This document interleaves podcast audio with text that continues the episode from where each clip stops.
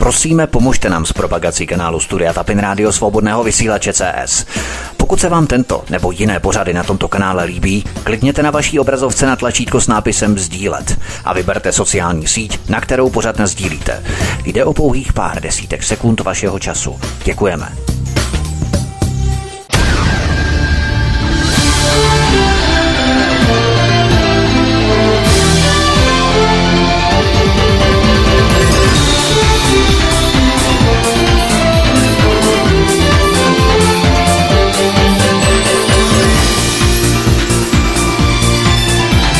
Příjemný, krásný, dobrý večer, dámy a pánové, milí posluchači, od mikrofonu Svobodného vysílače nebo na kanále Odyssey vás zdraví Vítek. Dnes tady u nás přivítám už zhruba po měsíci předsedkyni institutu Alenu Vitáskovou. Alenko, vítej, hezký večer, ahoj. Hezký večer. A také člena výkonné rady institutu Aleny Vitáskové Zbyňka Prouska, také toho času soukromého detektiva. Zbyňku, vítej, ahoj. Hezký večer všem.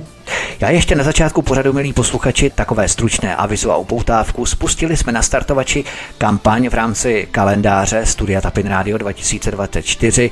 Vybrali jsme dnes už sto třináct procent, což je velmi úžasné, je to úžasné, je to skvělé. My vám děkujeme za obrovskou podporu, kterou nám tímto projevujete a vyjadřujete. Samozřejmě kampaň běží dál, to znamená, nenechte se zmát s tím, že už jsme přesáhli sto procent. Kampaň na startovači běží dál, takže pokud chcete kalendář Tapin Radio, Studia Tapin Radio dva tisíce dvacet čtyři, kde budete mít samozřejmě všechny pořady, které budu vysílat během toho celého roku i s grafikami, na které jste hlasovali v anketě na jak to bylo tečka com, můžete si ještě stále zakoupit kalendáře na startovači a přihodit peníze.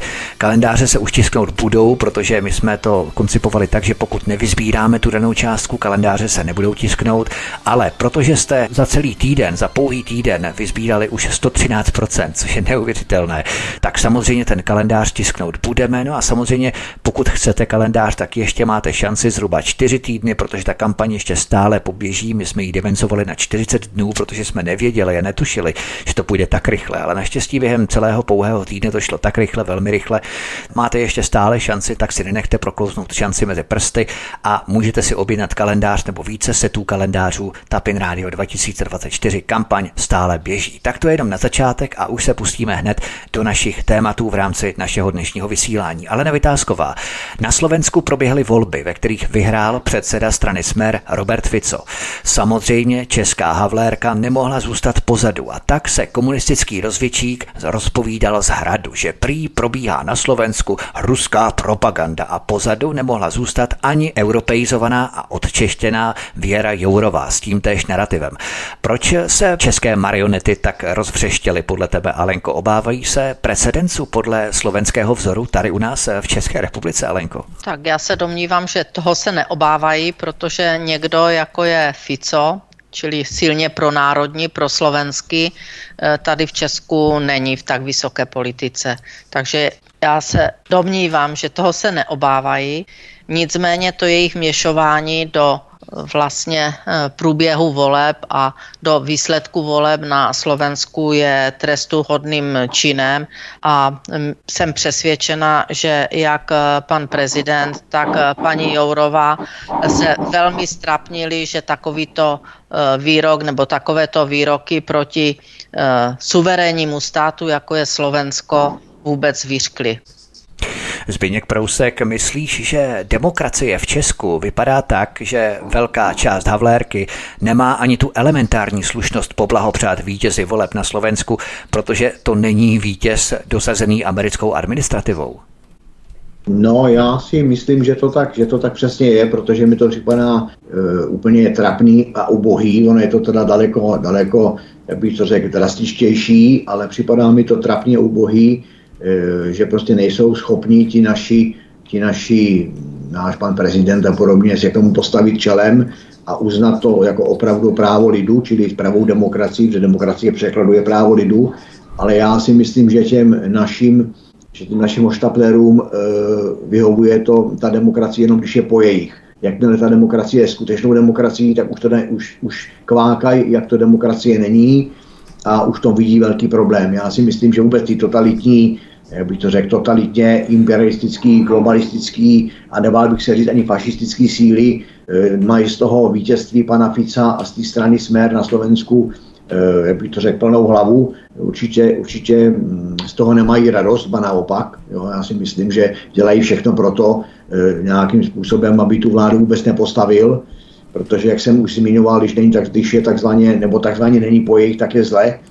A to se týká i těch našich pohunků. Takže já si myslím, že je to ostuda, je to minimálně ostuda, jak říkala Alinka, to uměšování do vůbec toho předvoleb, předvolebního období a voleb samotných je další ostuda a nejenom to, je to takové, je to i, bych to řekl, mělo by to už hodně lidem otevřít oči o tom, kdo vlastně u nás je, na kterých funkcích, jak se chová a že to, že to s demokracií, to, co se děje u nás, nemá vůbec nic společného a naopak já Slovákům přeju, přeju, aby to dotáhli do konce.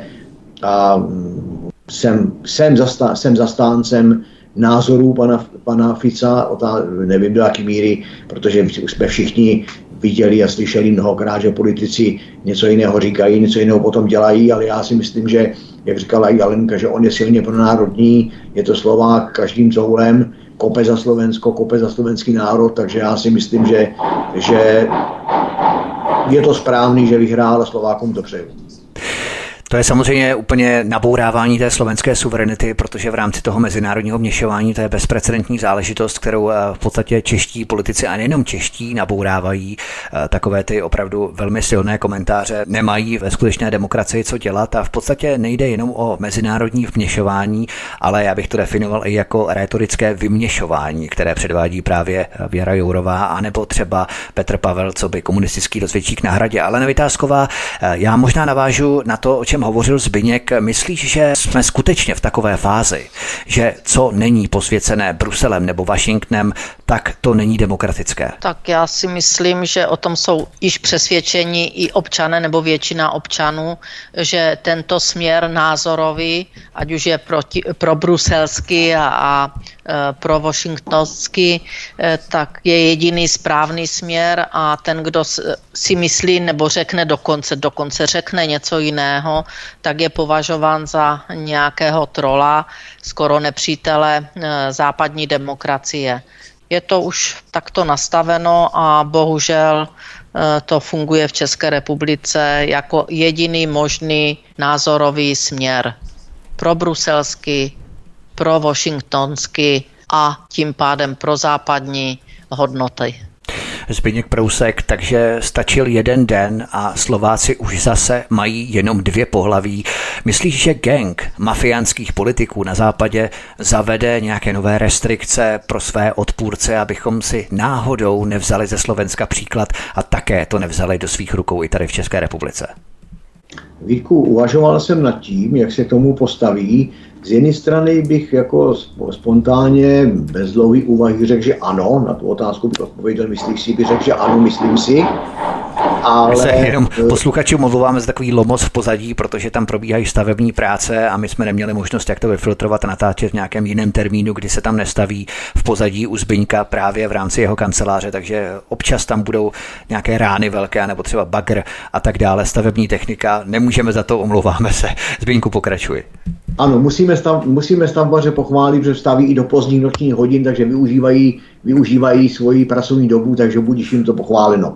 Ale, ale, ale abych to, abych, takže říkal jsem, že spontánně bych řekl, že ano, ale z druhé strany mě napadá taková myšlenka, že oni se svým způsobem toho opravdu bojí a já si myslím, že nebudou, že jakoby zaujmou takovou pozici mrtvého brouka, že nebudou moc se tomu Slovensku vyjadřovat, nebudou to Slovensko moc jako u nás zviditelňovat, pokud tam začnou, začne ten pan Fico opravdu tu realizovat v praxi to, co teďka před volbama říkal, tak si myslím, že nám to budou zatajovat, nebudou se tím chlubit, tak jako nám zatajují, zatajují informace z celého světa, jo, protože nám naše propaganda, jak bych to řekl, říšská propaganda, nám říká jenom to, co říkala Alinka, co je pravda, takže rozhodují o tom, co si my máme myslet, co máme vidět, co máme slyšet, takže jenom říšská pravda je pravda.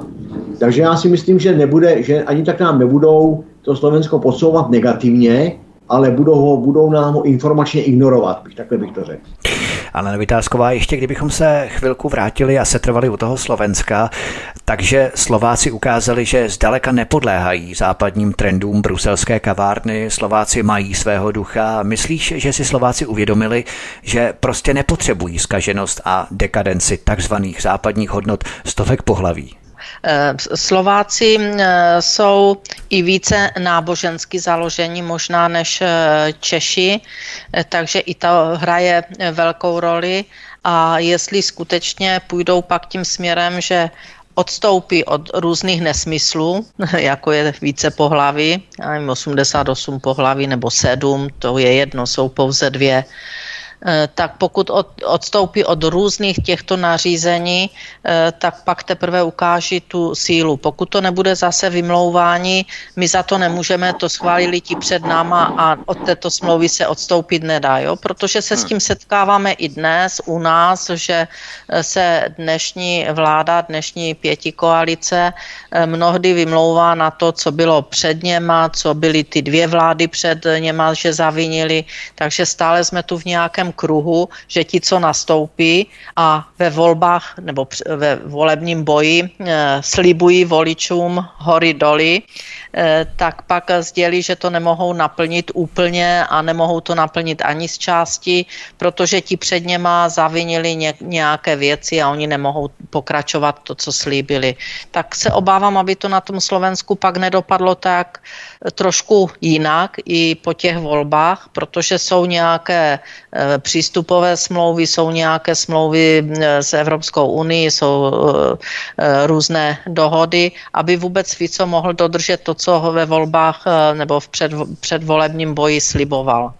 A to budeme vidět, jestli ten národ nebude opět zklamán, že bylo slibováno něco jiného, než se nakonec děje, a budou se vymlouvat, že to podepsala Čaputová nebo to odsouhlasila, já nevím, předcházející vláda, smlouva se nedá změnit. To je jako například letiště na Slovensku, kde bude operovat americká armáda.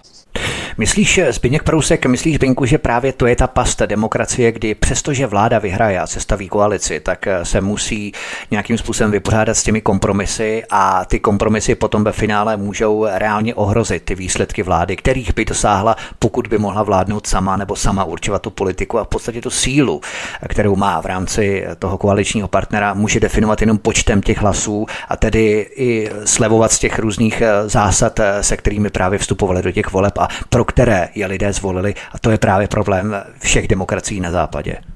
Já, já ještě předběhnu ano, Zbínka, Alenko, než odpoví. Jo? Já bych to ještě možná rozšířila. To není jenom, že musí jít na nějaké kompromisy, ale oni se vymlouvají na vlády před něma, na jednu, dvě, jasně, tři jasně. vlády před něma, že tento krok nemohou udělat. Jo?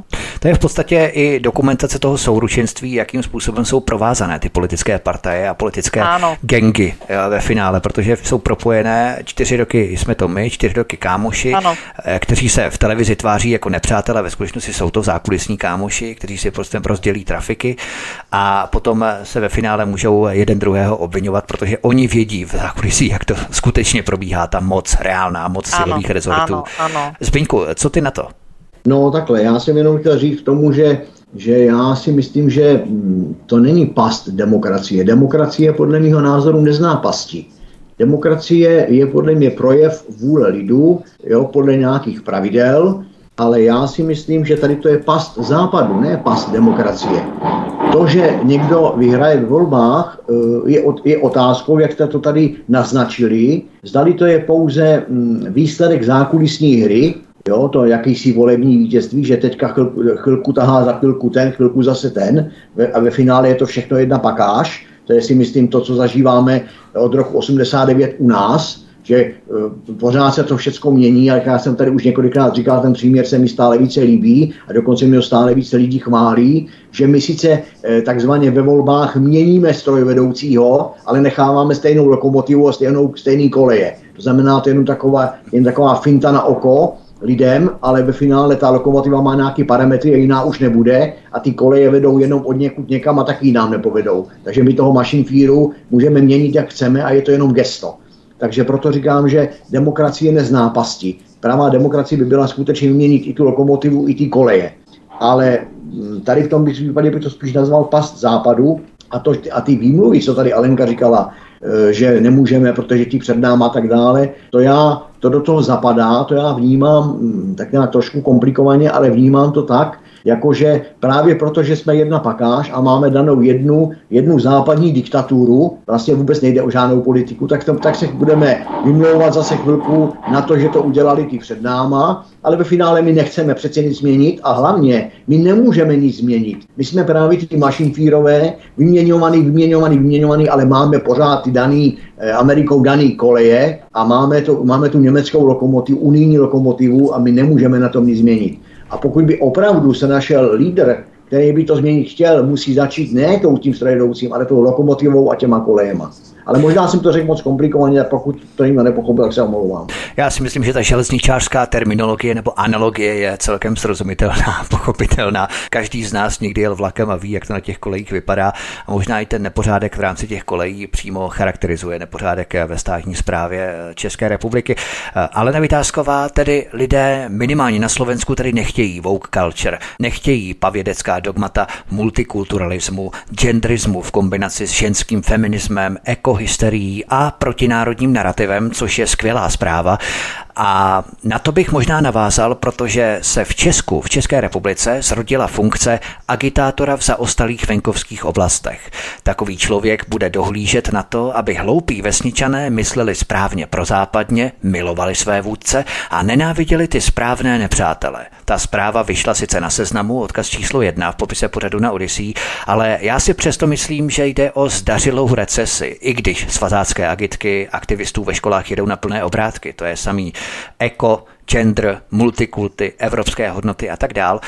Jak dlouho myslíš, Alenko, že bude trvat, než tato recese bude realitou? Protože ten rozdíl v tom bizarním politickém panoptiku se stále více stírá a už není kolikrát ani poznat, jestli si z nás dělají legraci, anebo to myslí opravdu vážně. Tak já se obávám, že to ani recese nemusí být, že to může být skutečnost, akorát do jaké míry se bude prohlubovat, to nám ukáže možná naše zjištění za týden, za měsíc. Že se vrátíme do dob, kdy agitátoři na vesnicích byli, byla to um, funkce politická a agitovalo se do J Z D, a dávám jako příklad. A když vidíme, že si občané zvolili a chtějí se vrátit asi k těmto praktikám a zvolili si pana prezidenta, který má tuto minulost a, a byl významný součástí bývalého komunistického režimu, aby utvrzoval vlastně tu moc, včetně jeho manželky, tak musíme vnímat, že lidé asi se chtějí vrátit tady k těmto praktikám, že chtějí, aby jim agitátoři vysvětlovali, proč je dobré mít doma dítě, které neví, jestli je chlapeček nebo holčička. Já si nedokážu představit, že by to lidem vadilo. Kdyby jim to vadilo, tak by už dneska museli teda vystupovat úplně jinak, ale oni jsou k tomu lhostejní a nechávají vlastně t- tento směr se dál rozvíjet a volí tak, jak volili. Takže asi jim to nevadí a agitátoři jim chybí. Tak nevím, on ten agitátor, pokud je to recese, já si myslím, že je to recese, ale i kdyby hypoteticky nějaký takový agitátor existoval, já si myslím, že na vesnici by se s tím vypořádal velmi rychle. Vyválení v hnoji nebo v močůvce, myslím, že by byla jedna z těch příjemnějších a menších alternativ, která by probíhala. Na středozápadě v Americe vyváleli ještě v peří, potom je vyhnali do prérie, kde je potom sežrali kojoti. Tady u nás to nehrozí, ale myslím, že to vyválení v hnoji by bylo adekvátním řešením. Vítku, já to tak úplně nevidím. Vidíme, co dokáží neziskovky, jak dokáží vlastně, ne všechny, ale velká část těch neziskovek, jak dokáže de facto za naše peníze dělat akce proti našim zájmům. Zběněk Prousek, myslíš, že Havlérka, a v obecnější rovině neoliberální třída progresivistů stále více posiluje tu vlnu nenávisti vůči osobám, které nejdou s nimi. To je samý anti-Babiš, anti-Trump, anti-Fico, anti-Orbán, anti-Kačinský, pořád nová jména, samé anti, ale stále stejné agresivní politiky. Takže v podstatě oni šíří tu nenávist, ne my, jak se nám snaží sugerovat, že dezoláti a dezinformátoři šíří nenávist, ale oni jsou stále samé anti, anti, anti.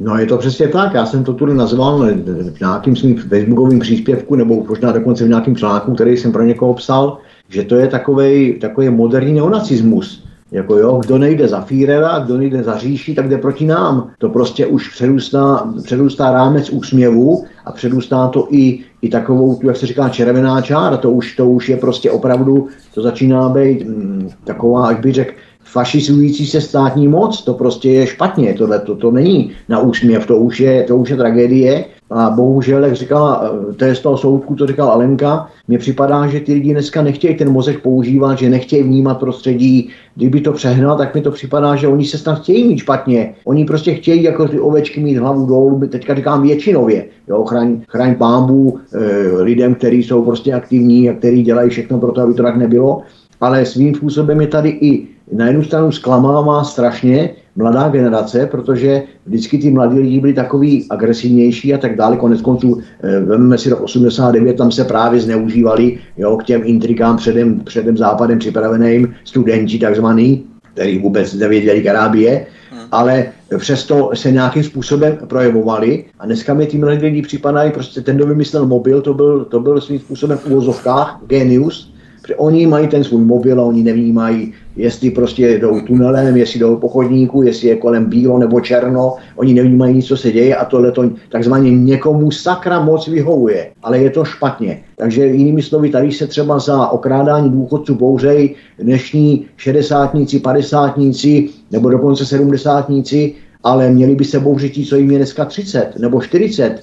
Ty přesně o ty důchody přijdou. A takhle to, je, to, to považuji já jenom jako takový jeden střípeček, jako takový příklad. Ta doba celá, ta doba temna e, bude působit hlavně pro ty, kterým je dneska čtyřicet, padesát a i pochopitelně i pro ty naše děti a vnuky. Jo? A to mi připadá, jako ta generace mě zklamává, i když zase z druhé strany, když jsem to takhle začal, tak to takhle i ukončím, stále víc mě překvapují lidi, jako tuhle jsem mluvil s, řeknu, s klukem lidově, který mu je dvacet čtyři let a mě překvapovalo, jak ten, jak ten člověk vnímá situaci, jaký má přehled o tom, co se děje. Fakt mě strašně mile překvapil a myslím si, že, že jsou ještě furt mezi těmi mladými lidi, kteří opravdu se začínají zase učit myslet, vnímat dějiny v sounáležitostech, v souvislostech s tím, co se děje, právě o té jedné pravdě a o té jedné ideologii a tak dále.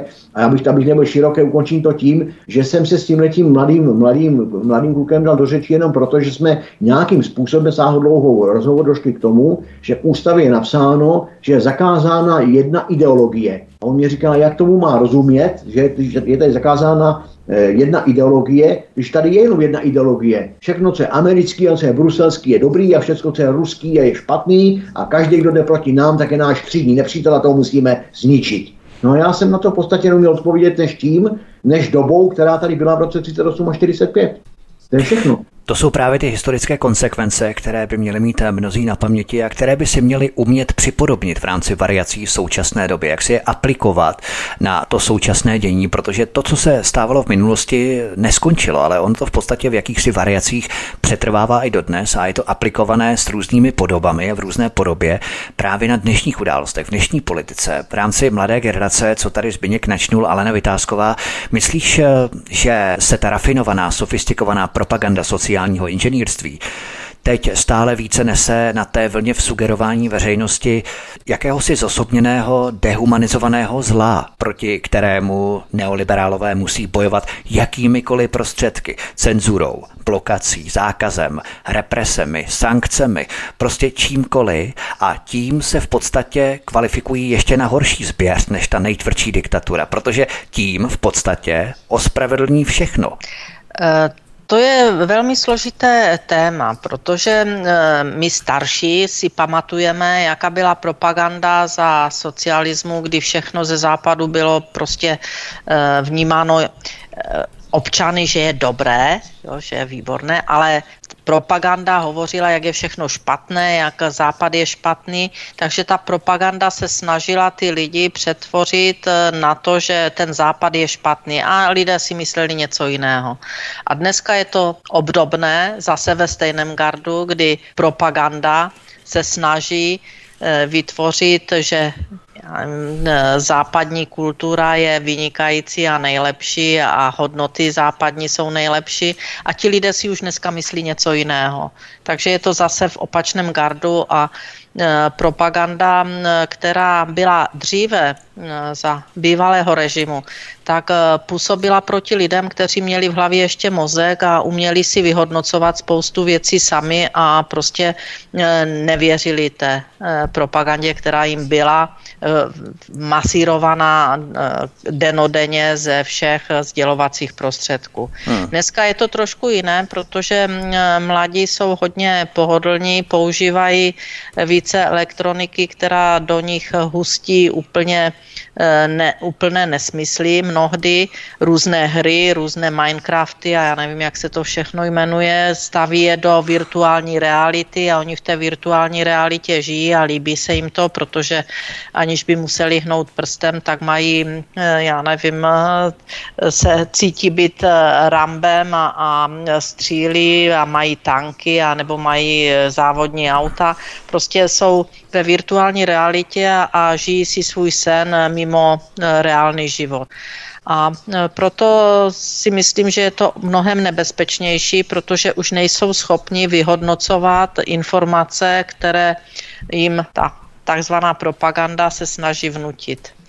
A můžeme se dočkat i toho, že budou nakonec vnímat, že válka je bezvadné řešení, protože oni z těch virtuálních her, z té virtuální reality jsou neporazitelní. To je přesně problém. Doufám, že nemyslíš, že do nich elektronika hustí nějaké nesmysly i v rámci našeho pořadu, to snad jistě ne.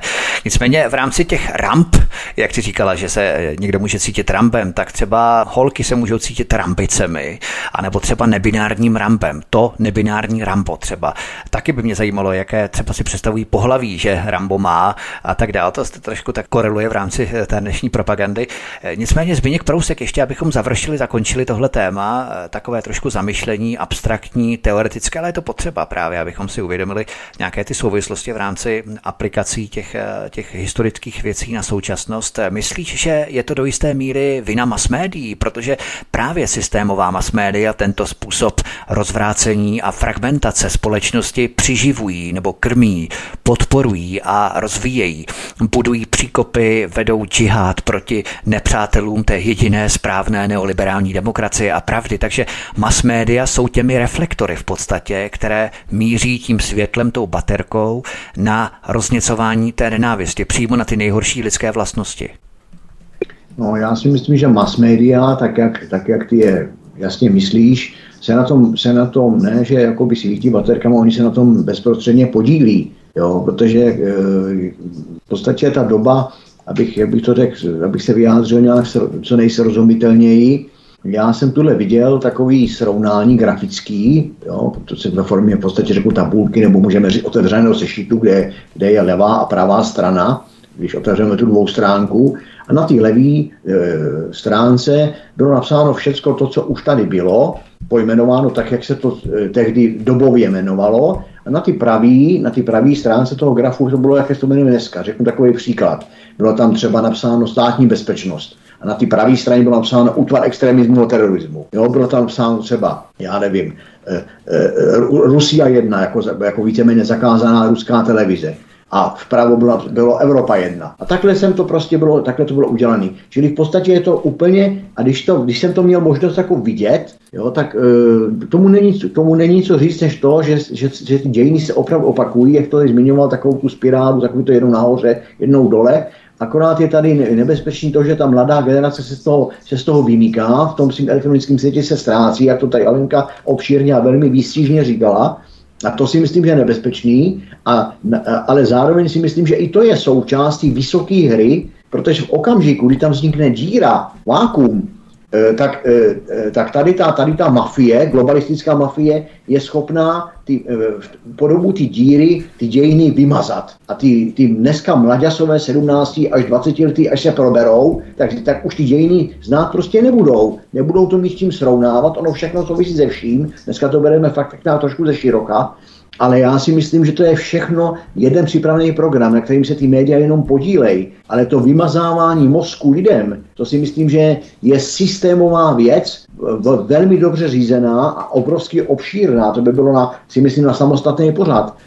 Ale je pravda, že ty média sami o sobě to nedělají. Jo? To je všechno řízený proces, takže můžeme začít dosazeným prezidentem a můžeme skončit, já nevím, nějakou televizí, televizí Nova nebo Českou televizí, to je jedno, jakou televizí teďka budu, budu jmenovat, ale všecko to má jeden proud, to je, pořád se bavíme o ty, o ty, teď se bavíme o ty lokomotivy a o těch kolejích. Ty, ty mašinfírové se můžou měnit, jak chtějí, ale ty koleje a ta lokomotiva je daná, ta je daná od, už rokem devatenáct osmdesát devět a má nějaký pravidla vývoje. A v každém roce se prostě, jako když máte jídelníček v restauraci, je tam dvanáct jídel a každou hodinu nebo každou půl hodinu jedno škrtnete. Čili já si myslím, že takhle probíhá ten globalistický scénář, ty globalisticko-imperialistické mafie, a oni přesně podle toho jedou. Jo, likvidace toho, likvidace toho a opravdu to tak je. Říkám, a to jsem viděl i v tom grafu, krásně zpracovaný přehledně. Škoda, že jsem si to tam nějakým způsobem nezachoval, neuchoval nebo nějakým způsobem se mu nedostal, ještě se o to pokusím. Protože to je opravdu úplně perfektně, to tam bylo vidět prostě, jo. Rok devadesát, devadesát jedna, devadesát dva a oni opravdu jedou či, a škrtají, škrtají, škrtají, škrtají. Takže dneska vlastně výsledek je takový, že dneska máme rok dva tisíce dvacet tři, z České republiky máme Máme vydlabanou dýni, vybravčenej, vybravčenou republiku, tady není, když si dáte otázku, co je tady české, tak nic, jenom sbíračování lidí a i to má svoje pravidla, zdaňovat, inflace, tohleto, tohleto. Čili já si myslím, že to je sofistikovaný program, řízený ze Spojených států a bavit se o tom, zda to médium, ono médium, tam ten člověk, onen člověk, to je zástupný. Podstatný je, že jsme bohužel na lodi v takovým vodním proudu, nebo na ty železnici, když jsem ten příměr měl, že dokud nevytrháme ty koleje, nemůžeme nic změnit. Takže tebe pořád poutá ta železničářská analogie a já se to klene naším pořadem takový leitmotiv. je, to, je to pravda, v podstatě v rámci těch kolegy asi to připodobnit, aby to lidé dokázali představit, to je opravdu důležité tak to nastínit. Nicméně my si zahrajeme písničku a potom budeme pokračovat dál v našich tématech. Máme tu připravenou energetiku a další témata, ale na Vytázková vás Zbyněk Prousek jsou hosty u nás na Svobodném vysílači, od mikrofonu vás zdraví Vítek, také na kanále Odyssey. Písnička je před námi a potom pokračujeme. Zůstaňte s námi, hezký večer. Bezpečně splálo a aby toho nebylo málo, jsme souhlasu a vše bez zábasu, kdo nepřikládáš. My jsme navrvé na ně, něco se vždy nevím, když o tobě slyším. Přes všechno utrpení zůstává vysvětlení právě dobitých číší.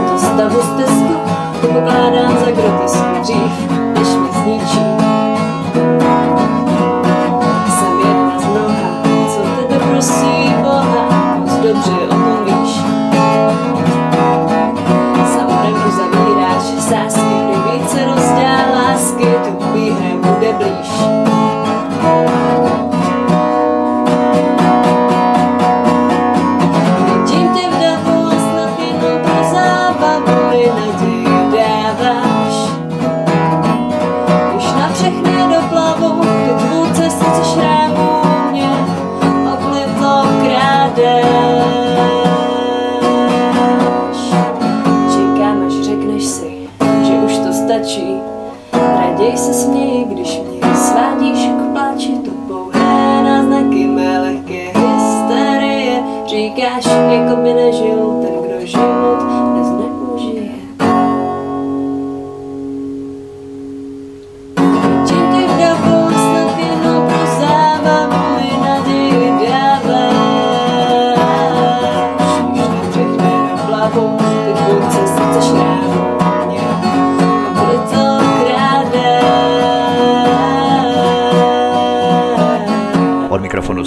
vysílače nebo na kanále Odyssey vás zdraví Vítek. Spolu s námi naším pořadem nás stále provází předsedkyně institutu Alena Vitásková a člen výkonné rady institutu Aleny Vitáskové Zbyněk Prousek.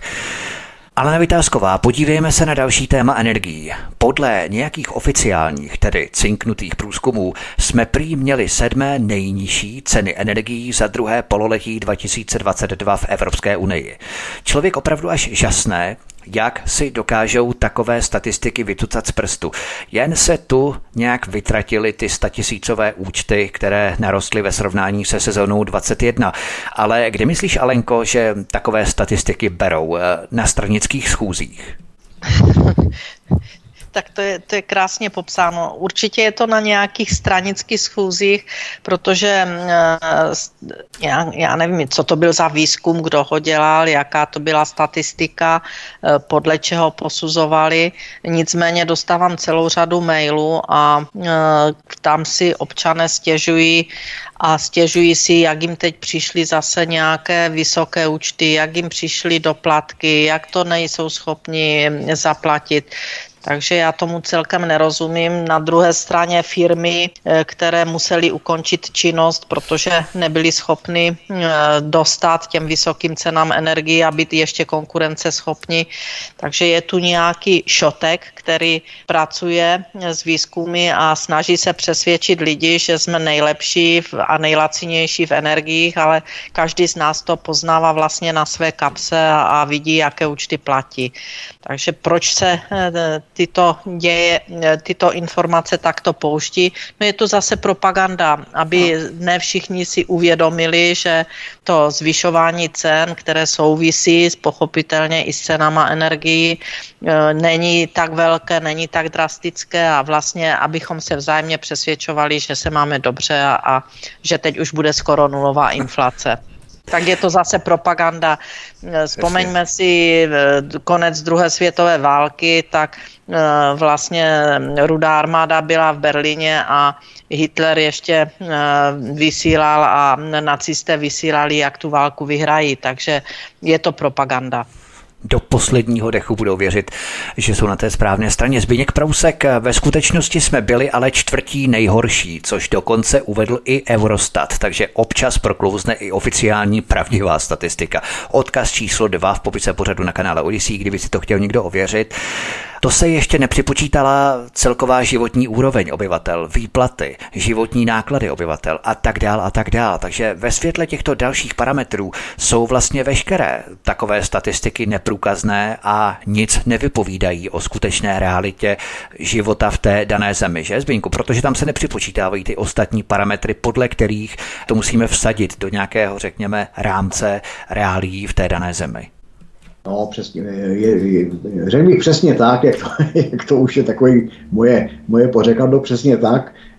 S těma statistikama se všichni víme, že se nechá takzvaně čarovat, jo, podle, podle zadání, to znamená m, opravdu ze, je to, je to strašné, je to, je to širokospektrální možnost, jak s tím, jak to udělat tak, aby nám vyšel výsledek, který potřebujeme. Já si myslím, že Alenka to řekla úplně, úplně perfektně, když řekla, že Hitler, Hitler ještě kvákal o vítězství a, a, ta, a sovětská armáda byla už v Berlíně. Takže já si myslím, že tady to je srovnatelný, tady, tady ta naše vládní mafie, jo, kváká.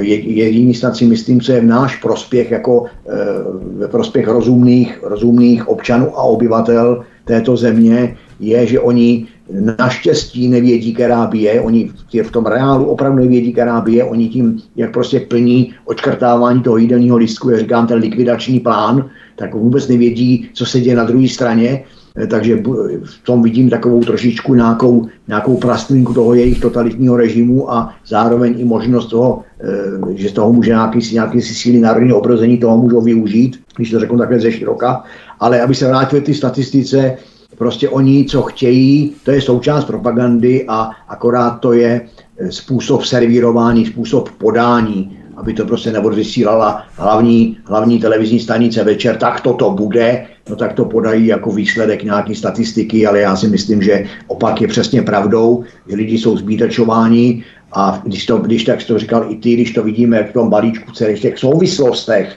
Jo, tak nemůžeme vytrhávat z kontextu, jestli stojí energie tolik a tohle to stojí tolik, ale dohromady náklady ty rodiny, náklady těch lidí dneska na život. Přesně, tak přesně. Pochopitelně klesáme, my jdeme dolů a dolů a dolů. Jo, protože když si vezmeme, jestliže byl, byl dříve plat, třeba řeknu čtyři tisíce, šest tisíc korun měsíčně, taková doba byla, není, není nějak extra daleká. A srovnáte si, co jste si, nebo srovnáme si všichni, co jsme si za ty čtyři až šest tisíc korun mohli za ten měsíc dovolit. Dneska ty lidi mají, berou plat čtyřicet tisíc i šedesát, ale jsou taky takový, kteří berou dvacet pět. Ale i přesto i za těch šedesát si nemůžou zdaleka dovolit to, takovou životní úroveň, jakou měli za těch šest, takže musíme žít nohama na zemi, používat zdravý rozum a srovnávat vždycky a všechno a v komplexně a ne vytahovat z kontextu některé věci, to je právě To je právě jeden z hlavních nástrojů propagandy. Vytahovat něco z kontextu a na tom to podat. Jo, to je prostě, to je přesně ono, ale já si myslím, že nemá cenu to, na, to tady našim, dva, našim posluchačům ze široka vysvětlovat, že to každý chápe. Alena Vitásková, dokonce podle serveru Echo dvacet čtyři si Pražané platí nejdražší elektřinu a kdyby jenom z Česka, ale v Praze je nejdražší elektřina v celé Evropské unii. Odkaz číslo tři v popise pořadu na Odyssey. To by pak už člověk jenom zvracel, když to řeknu takto natvrdo.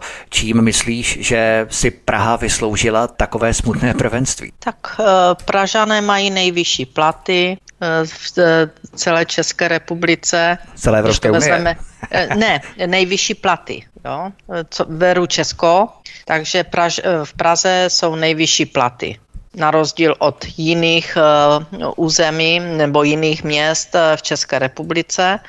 Uh, Pražané uh, mají pražskou kavárnu. Uh, Pražané jsou vesměs uh, velmi spokojení, více než, než venkov. A tak si zaslouží, i když mají všechno nej, tak, tak si zaslouží možná i nejvyšší ceny energii, protože jsem neslyšela, že by si Pražané extra stěžovali, že mají vysoké ceny energii. Asi to souvisí s tím, že mají vysoké platy.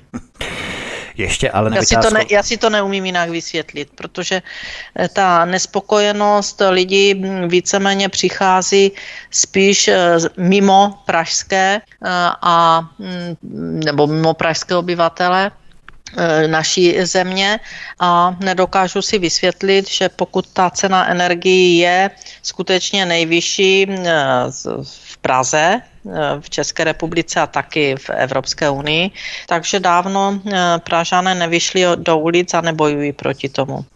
Ještě Alena Vitásková, podívejme se trošku na jiné téma v rámci energetiky, protože na náhorních planinách Krušných hor přibylo za pár let několik desítek větrných elektráren. Vrcholky hor jsou už větrníky poseté. Stále nové elektrárny staví například miliardář Daniel Křetínský, majitel fotbalové Sparty, ale pozadu nezůstává ani státní kolos ČEZ. Myslíš, že se tohle slučuje s tou proklamovanou ekologií, kdy si ekoteroristé hrají na ochránce přírody? Přírody, ale tímto se příroda totálně devastuje a hyzdí. Mění se krajinný ráz, mrtví ptáci ve vrtulích a mnoho dalších zásahů do přírodního ekosystému a tak dále. Tak to se v podstatě neslučuje v rámci té ekologie. No a Vítku, jsme zase u propagandy, protože je zájem v rámci takzvaného Green Dealu zelené energie, že se bude vyrábět elektrická energie tady z těchto nesmyslů, protože pro mě větrník v Česku je nesmysl.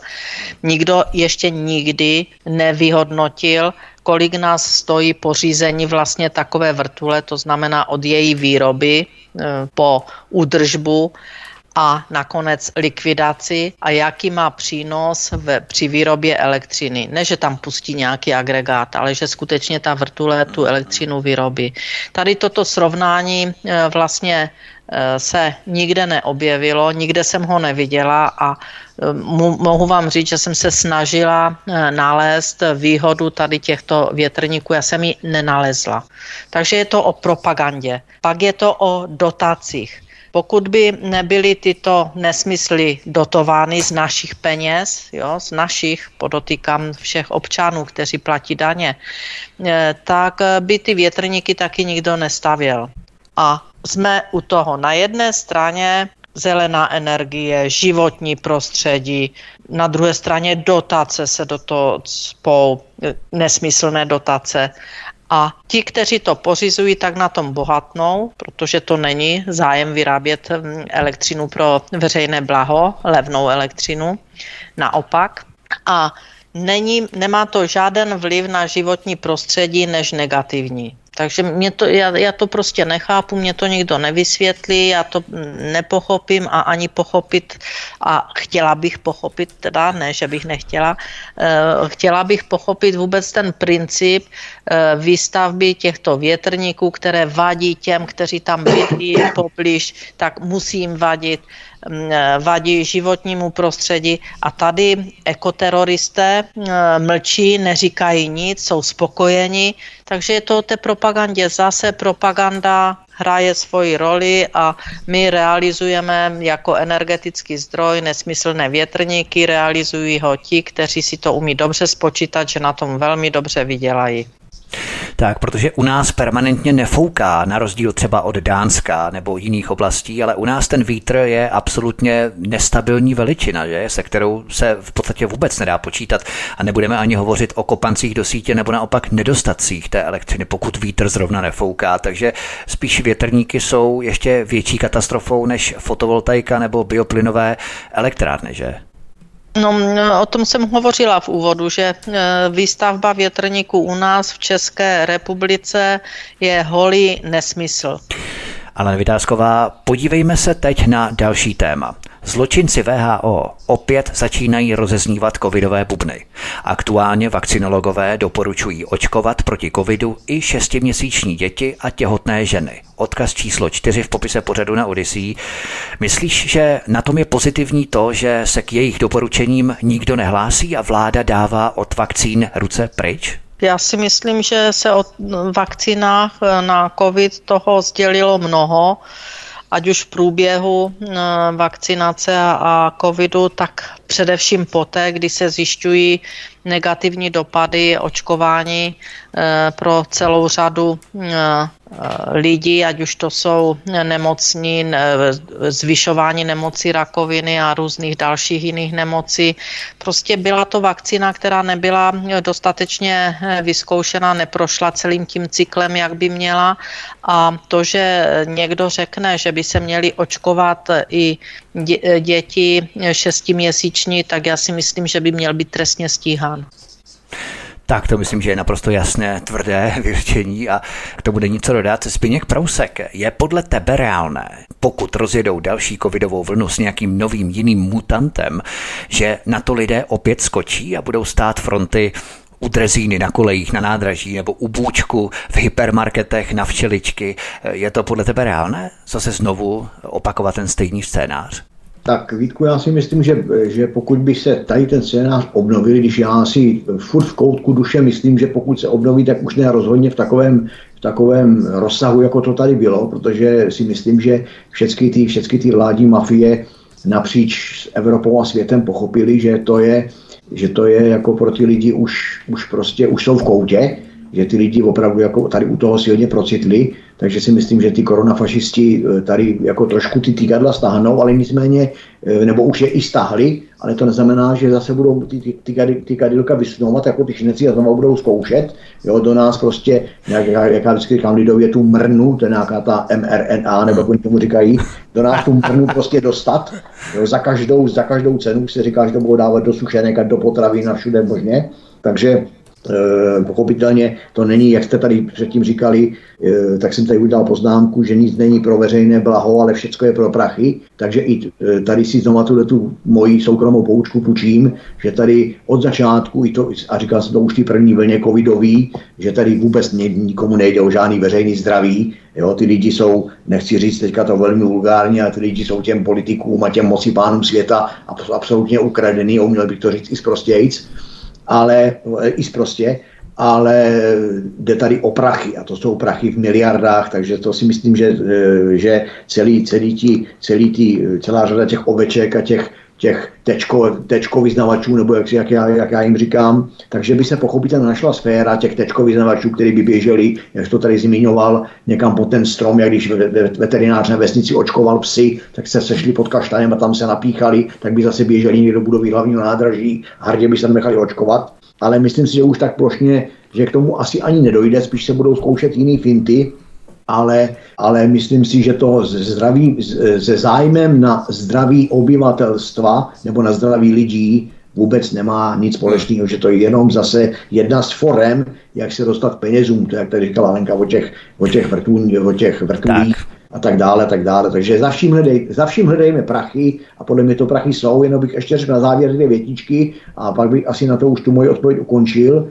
Já jsem se tu dostal náhodou k nějakému, k nějakému mediálnímu průzkumu, Ohledně, ohledně názoru lidí, jestli by se vrátili k nošení roušek, tak to tady jenom chci našim, našim posluchačům přiblížit. Bylo tam dotazovaných os, řádově osmnáct tisíc lidí, z těch osmnácti dotazovaných, osmnáct tisíc lidí dotazovaných řeklo pět tisíc, že, že nejspíš ano, že by byli schopni se vrátit k rouškám, ale třináct tisíc řeklo, že razantně ne. Tak to je moje první, co jsem chtěl tady zveřejnit. Takže to je dobré, podle mě. Máme tak tady jenom jednu třetinu blbců proti dvou, třetinu, dvou třetinám rozumných lidí. Doufejme, jsem... já tě jenom přeruším, oni lidé no. jsou hrdinové, když jde o statistiky, když se mohou vyjádřit nějak třeba slovně, ale pokud by došlo opravdu na praktické lámání chleba, tak si myslím, že by třeba podlehli pod hrozbou nějakých masných pokut a tu roušku by si stejně nasadili ty dvě třetiny. Ano, jo. To je druhá věc, jako jo, prostě ovečka, ovečka bude, jak jsem vždycky říkal, upívá, upívá každý kváka a pak jasně, praxi, jasně. praxi skloní hlavu, já vím, vím. Dávám ti za pravdu. A ještě druhou věc, kterou jsem chtěl vypíchnout, která je taková pro mě zásadnější a zaslouží si jako pozornost toho, kdo umí myslet. A to je věta, kterou, jsem, kterou tady přečtu, je velmi, velmi stručná a zní: Norimberský kodex byl zaveden proto, aby lidé už nikdy nebyli nuceni nebo vydíráni k lékařskému ošetření. Aha. To v podstatě má, má v sobě hlubokou myšlenku s tím covidem, jinými slovy, nikdo nemá právo nás nutit nějakým očkování a vydírat nás, že když si necháme dvě nějaký tečky, nesmíme tam, nebo tam, nebo tam, nebo tam. A tím bych já svůj příspěvek tady na to téma, jestli dovolíš, tak ukončil. To je právě průšvih v tom, že W H O, Světová zdravotnická organizace, si v podstatě bude delegovat ty své pravomoce v rámci řízení pandemií pro sebe. To znamená, že pandemické zákony, nařízení a pokyny už nebudou organizovat národní vlády, ale bude to organizovat nadstátní nebo mezinárodní W H O, tedy O S N. To znamená, že vlády se budou muset podřídit bez řečí těmto pokynům, které vydá mezinárodní W H O. To je právě ten průšvih, který se teď připravuje v rámci těch mezinárodních dohod. Nicméně, Zbyněk Prousek, pojďme ještě na další téma, které tady máme ještě před píšničkou Zvládneme jedno. Podívejme se na další téma, o kterém se široce debatuje, proto spíš jenom zhodnotíme. Česká pětimafie schválila nákup stíhaček F třicet pět. Za celou dobu provozu tak může české občany stát podle odborníků až půl bilionu korun. Takže ještě naše vnoučata budou platit sekyry, které tyto kreatury nasekaly. Takže si můžeme blahopřát, protože postižením odmítli letos valorizovat příspěvky na péči, dělají se tady sbírky na nemocné děti, pracujícím klesají reálné mzdy a důchodci mají platit za neschopnost pětimafie kormidlovat inflaci. Takže lidem sebrat další peníze u úst, u huby, natvrdo řečeno, a nakoupit nějaké stíhačky, to se vyplatí, ne Zbyňku?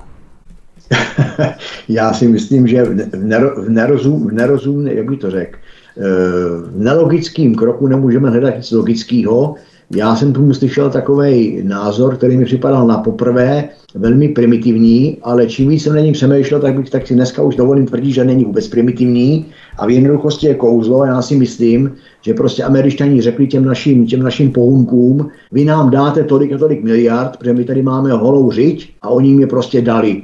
Aby to nevypadalo tak blbě, jako když prostě něk, někdo na vás, na, na, jak bych to řekl, namíří kůdlu a řekl dej mi peněženku, tak je to takový, takový provokativní, takový moc to provokuje, tak, tak to má vypadat jako, že jsme si od nich něco koupili. Podle mě jsme přitáhli tady nějaký šunt, který je tady naprosto k ničemu, protože to letadlo, když zlítne, tak máme tak krátký území, že ho nestačí ani se na něm otočit, to prostě to, o tom nebudeme se tady o tom bavit, o těch technicko-taktických datech těch letounů, ani o jejich kvalitě, ani o jejich stáří a tak dále a tak dále, to, je, to umějí říkat jiní lidi a daleko záživněji než já, ale prostě jinými slovy ty prachy Amerika potřebovala, tak jsme jim je prostě dali. A že to je na úkor našeho národa, no tak e, musím říct, bohužel smutně nikoho to nezajímá a ještě smutněji nezajímá to ani ten národ. Takže my tři to tady v tom našem virtuálním studiu nevytrhneme. Ovce chtějí být ovcema, Vlastní zrádci a velezrádce jsou tam, kde jsou a dělají svoji práci dobře, protože jsou tam proto, aby, aby dýní dále dlabali, oni dlabou. Američané dostali svoje prachy, tak o čem se tady chceme bavit?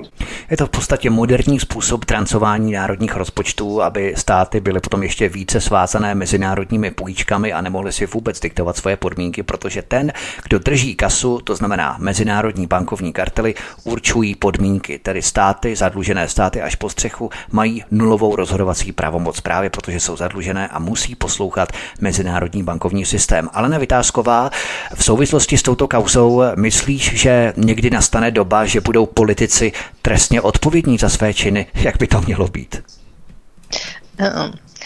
Ta doba nenastane. To by museli oni sami schválit de facto změny zákonů a ty by schvalovali proti sobě, takže ta doba nenastane.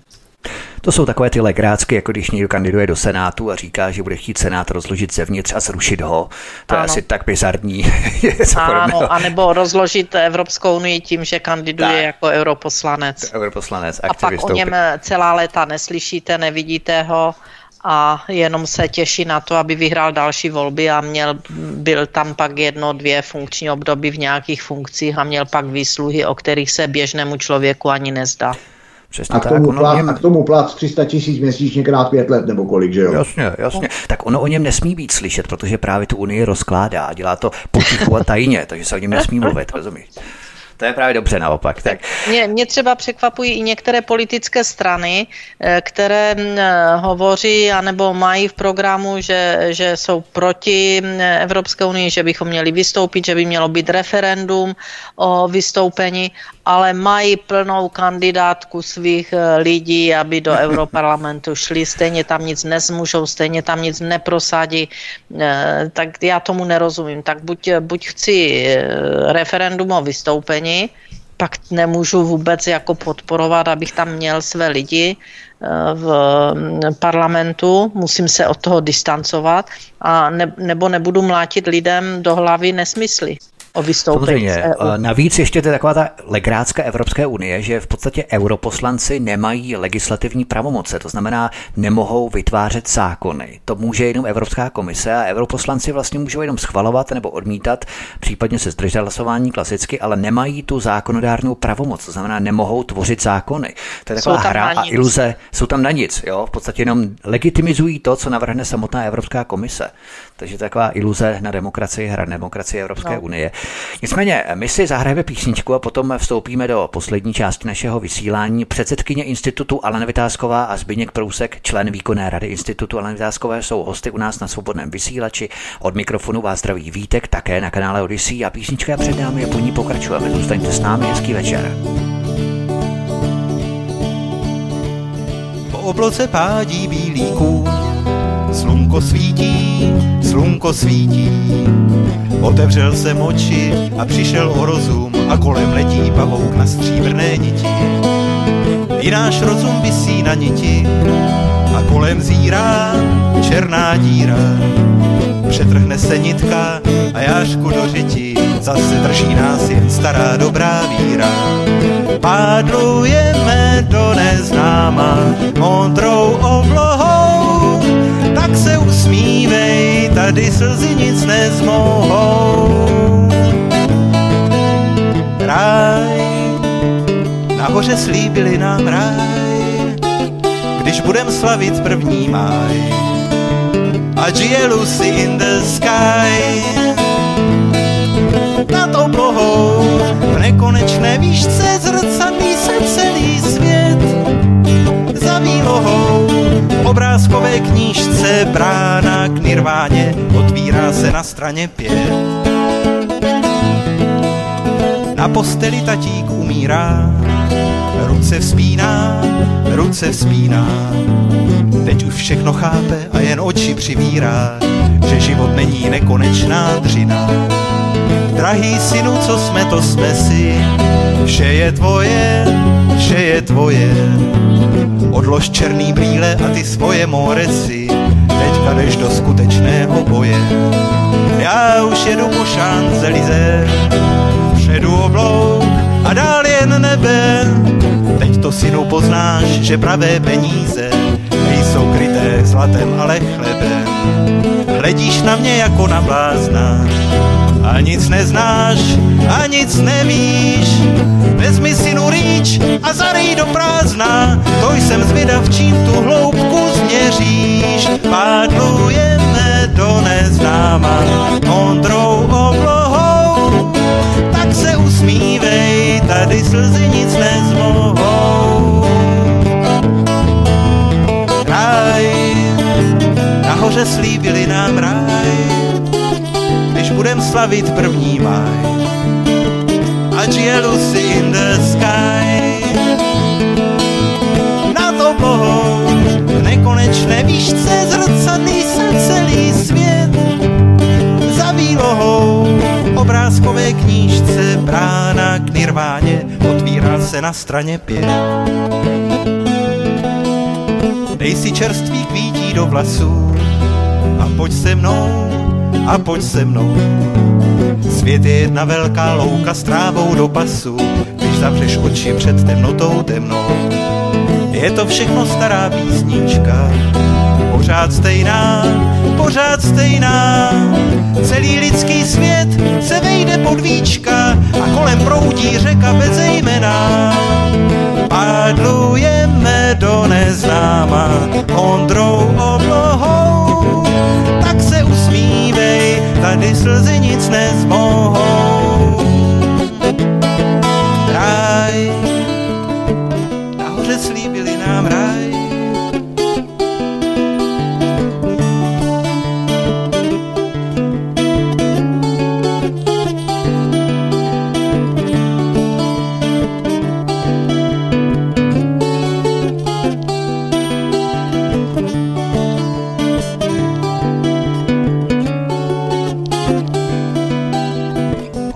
Svobodného vysílače nebo na kanále Odyssey vás zdraví Vítek. Spolu s námi naším vysíláním nás provází stále Alena Vitásková a Zbyněk Prousek. Alena Vitásková, podívejme se na další téma, které tak trochu zapadá v informačním šumu, ale je poměrně důležité. Ministerstvo spravedlnosti Dona Pabla chce zrušit většinu přísedících z laické veřejnosti. Odkaz číslo pět v popise pořadu na Odyssey, takže další krok k demokracii, bude rozhodovat jenom vrchnost a lidé budou ještě více jenom šoupat nohama. Tak my se na to musíme podívat i z jiného úhlu pohledu, to znamená laická veřejnost jak u, u soudu jako přísedící. Já můžu říct, že ne všichni, protože jsem zažila jenom část tady těchto přísedících, vůbec nevědí, o čem je řeč, to je za prvé. To si říkala, že v lázně tvého soudu, tam si četl noviny, tuším, jeden ne, noviny, pospával, blesk, ne? Blesk. Blesk. soudružka, soudružka si četla Blesk a ani to neskrývala, takže si ho tam prostě listovala tak, abychom to viděli, nebo já nevím, to bylo asi jedno, jestli to e, vidí ti, co jsou v soudní síni, nebo nevidí, asi zda, e, když už říka, si říkal, že vrchnost, tak ti přísedící se chovali teda velmi podivně.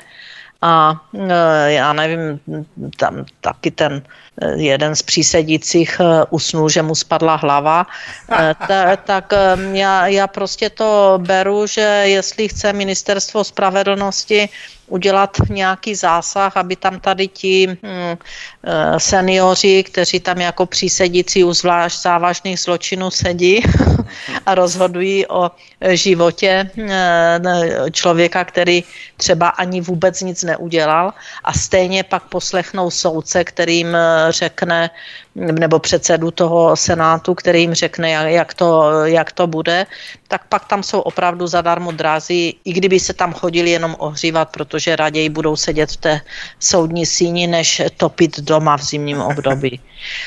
Tak je třeba vědět, jak, jakým způsobem vlastně si představujeme tu kontrolu veřejnosti u těchto senátů, a pak bychom měli se bavit o tom, že buď tam budou skutečně profíci, kteří budou i kontrolovat toho předsedu Senátu, jestli, jestli a, a vlastně mít na to i svůj názor, čemuž nevěřím, že, že by jsme byli schopni takto fundované e, pracovníky jako přísedící e, zajistit a zaplatit. E, na druhé straně e, v Americe e, teď jsem jako proamerická, jo? Všim, všímáte si. Pozor, pozor na to. Pozor, barvě, pozor, pozor, pozor. Ale z těchto, z těchto příkladů si naše zákono, naši zákonodárci příklad neberou.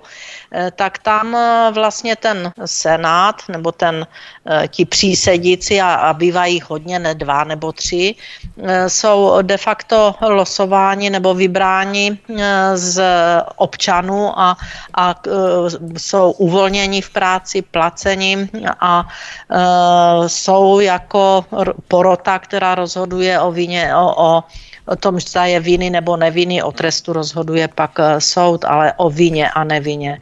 Tak jestli udělá, jestli myslí pan ministr, že, že chce udělat tady tuto porotu, která by byla větší a v počtu a střídali by se tam občané, byl by to takový dohled nad tím soudním senátem té občanské veřejnosti, pak považuji, že by to mělo obrovský význam a obrovský smysl, že ti lidé by prostě skutečně pak vnímali, jestli ten člověk je nebo není vinen, a mohli by pak dávat vlastně tomu soudci podklad, zda je vinný z jejich pohledu nebo není. Ale pokud by to mělo zůstat tak, to je, a ti přísedíci, kteří jsou přímo jako ten soudní senát tvoří, ten, tak opravdu ze zkušenosti mohu říct, chvála bohu, že pan ministr to chce změnit. Já tu naší debatu přemostím takovým vtipem. Ivo Jahelka o tom zpíval v jedné písničce právě, a to přímo souvisí s těmi přísedícími z lidu, protože dříve to probíhalo úplně stejně a probíhal rozvod v rámci soudu. Dva manželé se rozváděli a důvod, který ta žena uváděla, proč se vlastně chce s tím manželem rozejít, nebo jeden z těch důvodů bylo, že on jí vybízel velmi vulgárně k souloži. A ona se stydila to říct, co jí ten manžel říkal. No tak to napsala na papírek a napsala na ten papírek: pojď si zasouložit. Na to vyjádřila samozřejmě jadrněji, to tady nemohu říkat. No a ten papírek posunula předsedovi toho soudního senátu. No a on v podstatě se necítil kvalifikovaný rozhodnout jedině sám v rámci toho, tak ten papírek posunul té první přísedící. No ale co se nestalo, ta první přísedící spala. Takže ani nevěděla, že ten papírek pochází od té ženy, a ona, když se probudila a zírala na ten papírek "pojď si zasouložit", tak myslela, že jí to posílá ten předseda toho senátu, a ne ta žena, jo? No a tak to bylo docela vtipné, protože na konci toho procesu, a to nevím, jestli si to Ivo Jahelka vymyslel, tak vrátila ten papírek tomu předsedovi senátu a bylo tam napsáno: ano, zítra v pět. To je takový docela vtipný.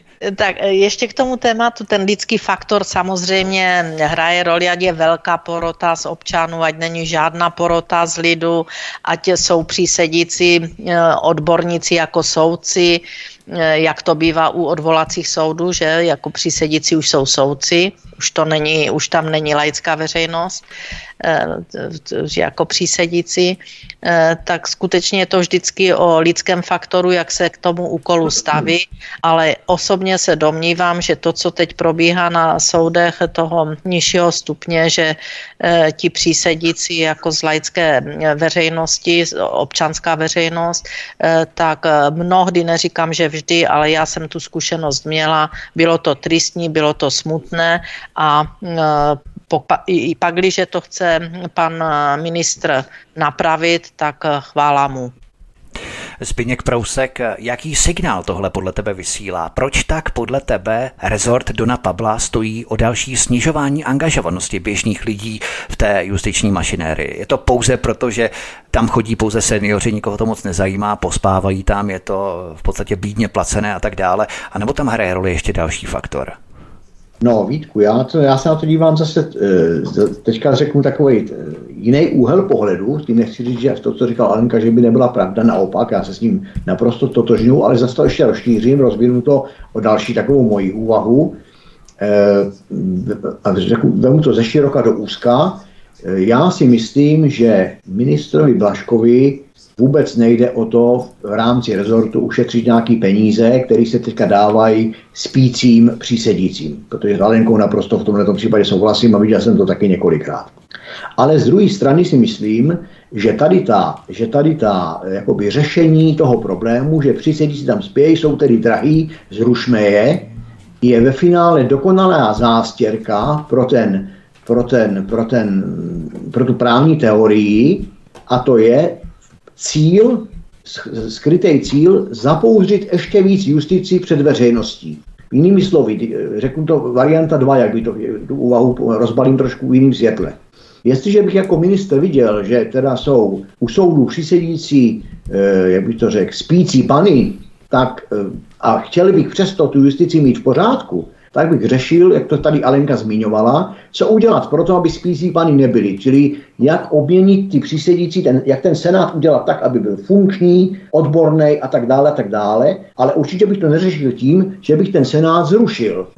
Jo? Ale tady si myslím, že veřejně, to je právě taková ta, zase se v podstatě vracíme i k tomu, i k té tematice trošičku, ty propagandy. Zas to podám tak, jako ono to nefunguje, oni tam chrápou, stojí moře peněz, no tak je prostě zrušíme a lidi to budou plácat. To je jako když řeknu, že prostě budu tvrdé na vězně, protože to je prostě banda, banda kriminálníků, lidi tomu budou plácat a vůbec nebudou přemýšlet, že tam je, tam je moře a moře lidí, který tam vůbec nepatří.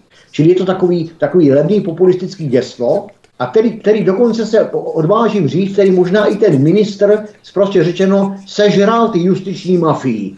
Ono ho to podle mě nenapadlo samotného, on tam není o to, aby tam myslel, on tam je proto, aby plnil nějaké úkoly politický. Ale někdo, kdo mu to předestřel, mu to možná předestřel takhle a on na to sedl úplně stejně, jako, jako na to má sednout veřejnost. Ale protože si myslím, že, že Blažek není vůbec hloupej chlap, naopak, že ten umí hrát šachy na několik tahů dopředu, takže si mi netvrdím, že to sežral, ale je to součást hry, jak vyšachovat veřejnost, nebo jak jinými slovy, ano, jak vyšachovat veřejnost z praktik, z justičních praktik a ještě víc to zapouzdřit.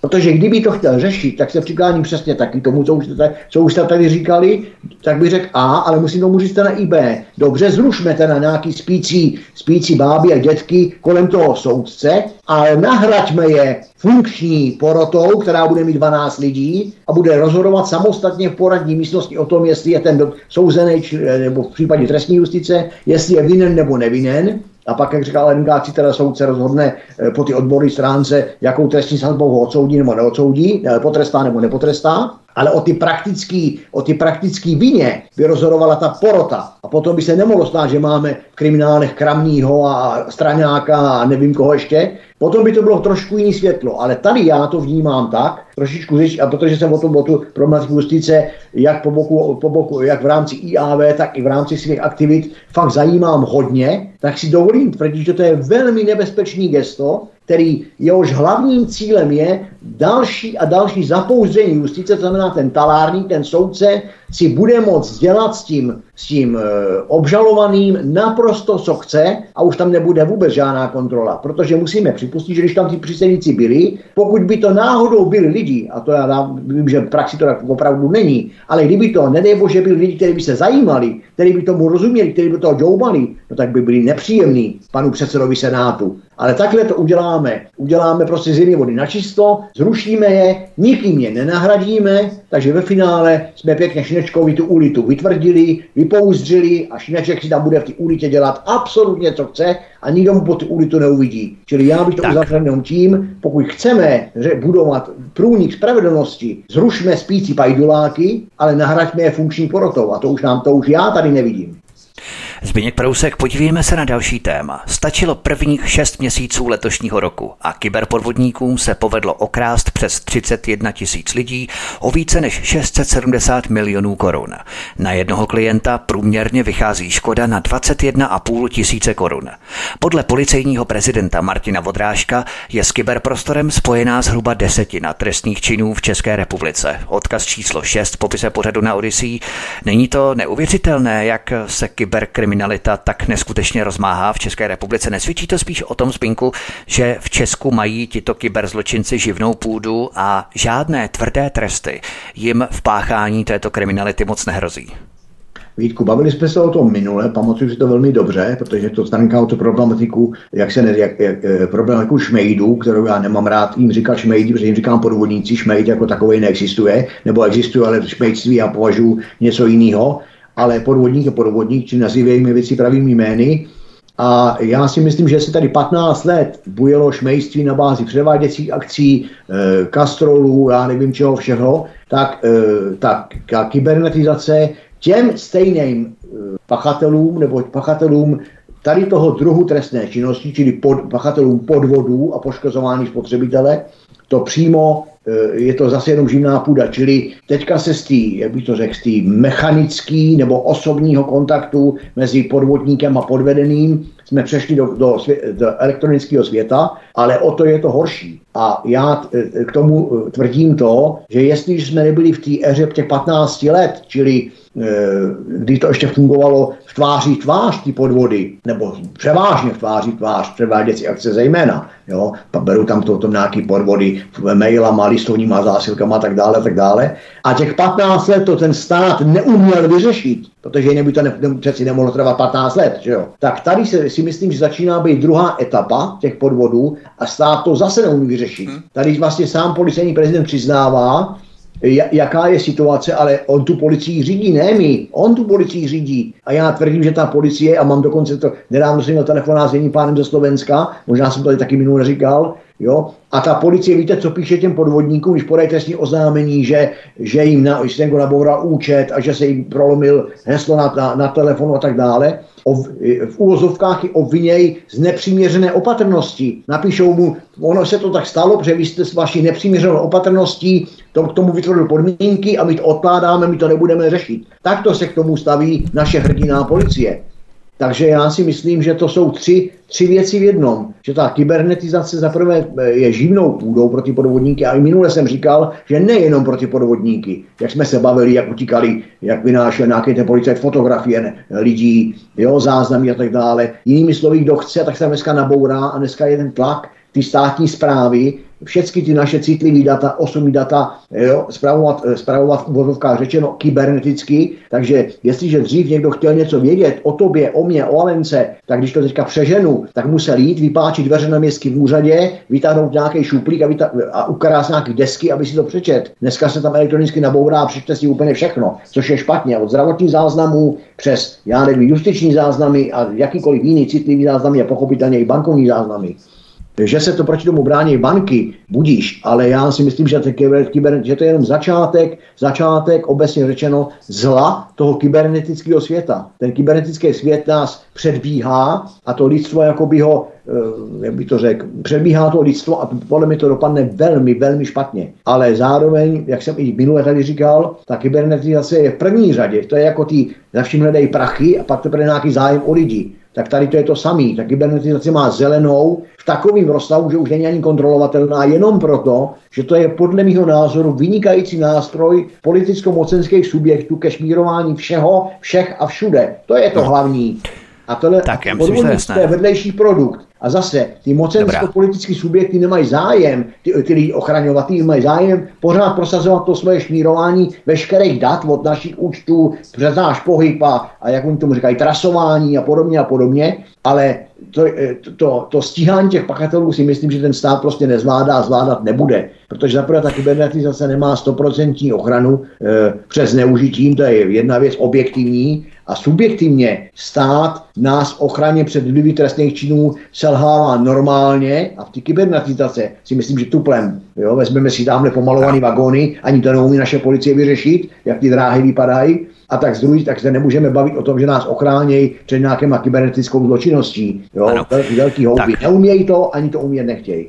Ale Vytázková, když nám někdo zavolá a vydává se za nějakého pracovníka banky a tak dále, tak musíme si samozřejmě jeho identitu ověřit i z čísla, které nám volá a případně zavolat zpátky na nějakou tu linku osm set a tak dále. To jsou všechno známé věci, ale přesto se lidé nechávají stále častěji napálit.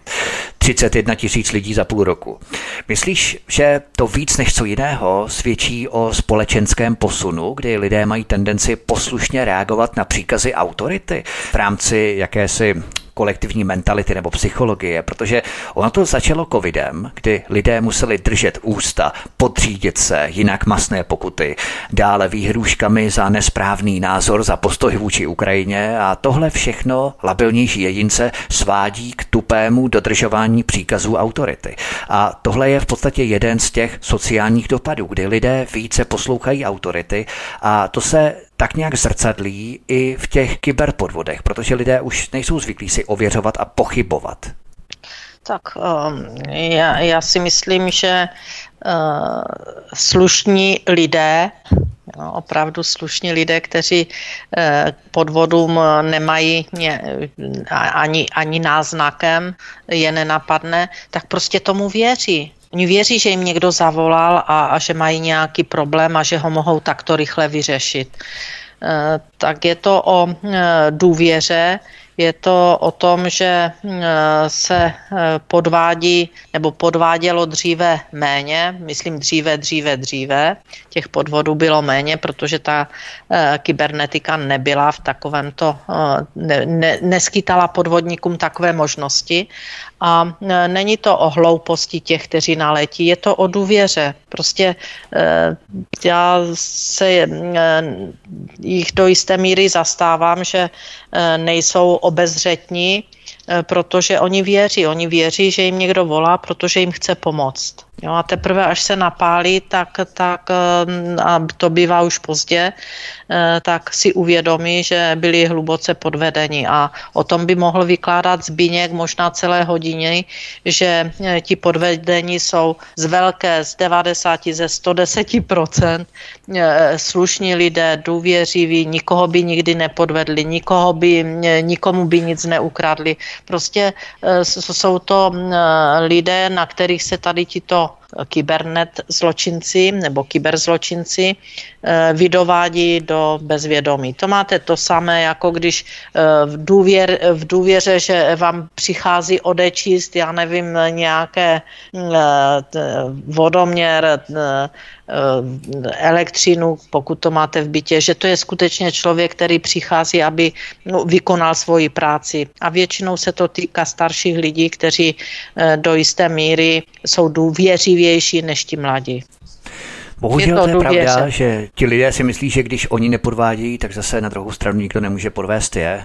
Podle sebe soudím tebe, ano, jak se říká. A přesně. To je právě ten problém. To znamená, milí posluchači, pokud nás posloucháte a stali se se obětí nebo hrozí, že byste třeba někomu mohli naletět, opravdu prověřujte ty telefonáty, nenechte se napálit ani na SMSky, třeba kliknout na něco v rámci vašeho chytrého mobilního telefonu, že vám mají přijít třeba nějaké dávky ze sociálního úřadu nebo úřadu práce, což se mně také stalo, že mi přišla SMSka.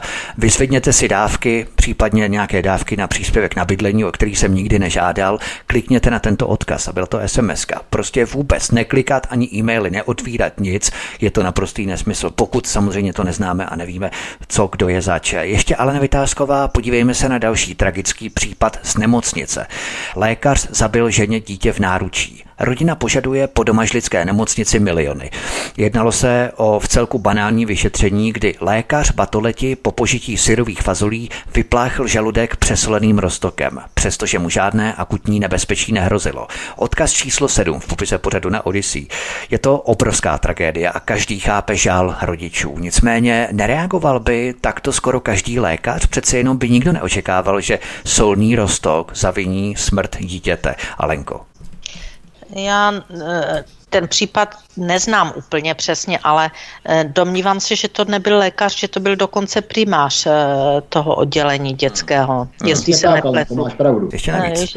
To znamená, že ještě takže, více, ještě profesionálnější záležitost. To znamená, že takhle by asi reagoval skoro každý lékař. Je to takový opravdu, je to strašně tragický případ. No, ano, a teď, ale... a teď, teď je, já zase nejsem lékař, takže nedokážu posoudit, jestli skutečně se vyplachuje žaludek solným roztokem.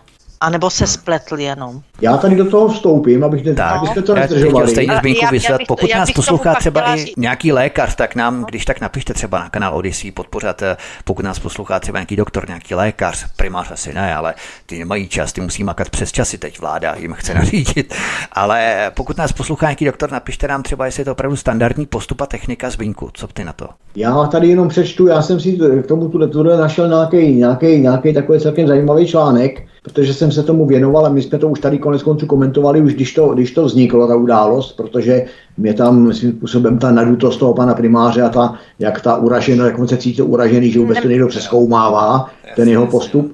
Ale abych nebyl široký, tak tady vám přečtu oběma i našim, teda zejména našim posluchačům, z vyjádření nějakých znalců, který poskytli soudu k tomu postupu toho primáře, a ti, ti znalci řekli, že, to je citát, postup spočívající ve vypumpování, ve, ve vpumpování solného roztoku o tak vysoké koncentraci do žaludku patnáctiměsíčnímu dítěti bez jakýchkoliv příznaků ohrožujících jeho život byl zásadní medicínskou chybou. Konstatoval v rozsudku domažlický soudce Švígler, který vycházel právě z toho posudku těch od, ostatních odborníků. Takže už, te, už teď máte odpověď na to, že on to prostě od začátku přehnal, bránil se tomu, a když už mám to slovo, tak jenom ještě doplním, že tam je daleko zarážející, no to, že se to stalo, o tom vůbec nebudeme, si myslím, ani nemusíme o tom ani mluvit, jo, že prostě smrt patnáctiměsíčního mimina je prostě, je prostě tragédie, tím spíš je to, tra- v mých očích je to tragédie, tím spíš, že vůbec nemusela nastat, nebo teda, jak, jak bych to řekl v tom smyslu, jak to cítím, že byla zbytečná ta smrt. A za další, že pan primář necítí žádnou vinu, to je pro mě teda zarážející,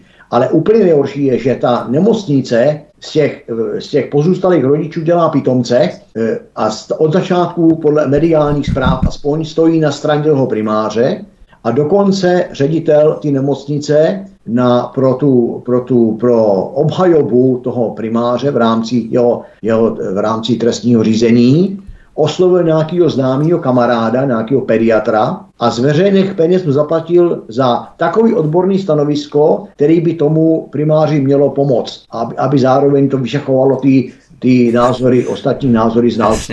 Jo.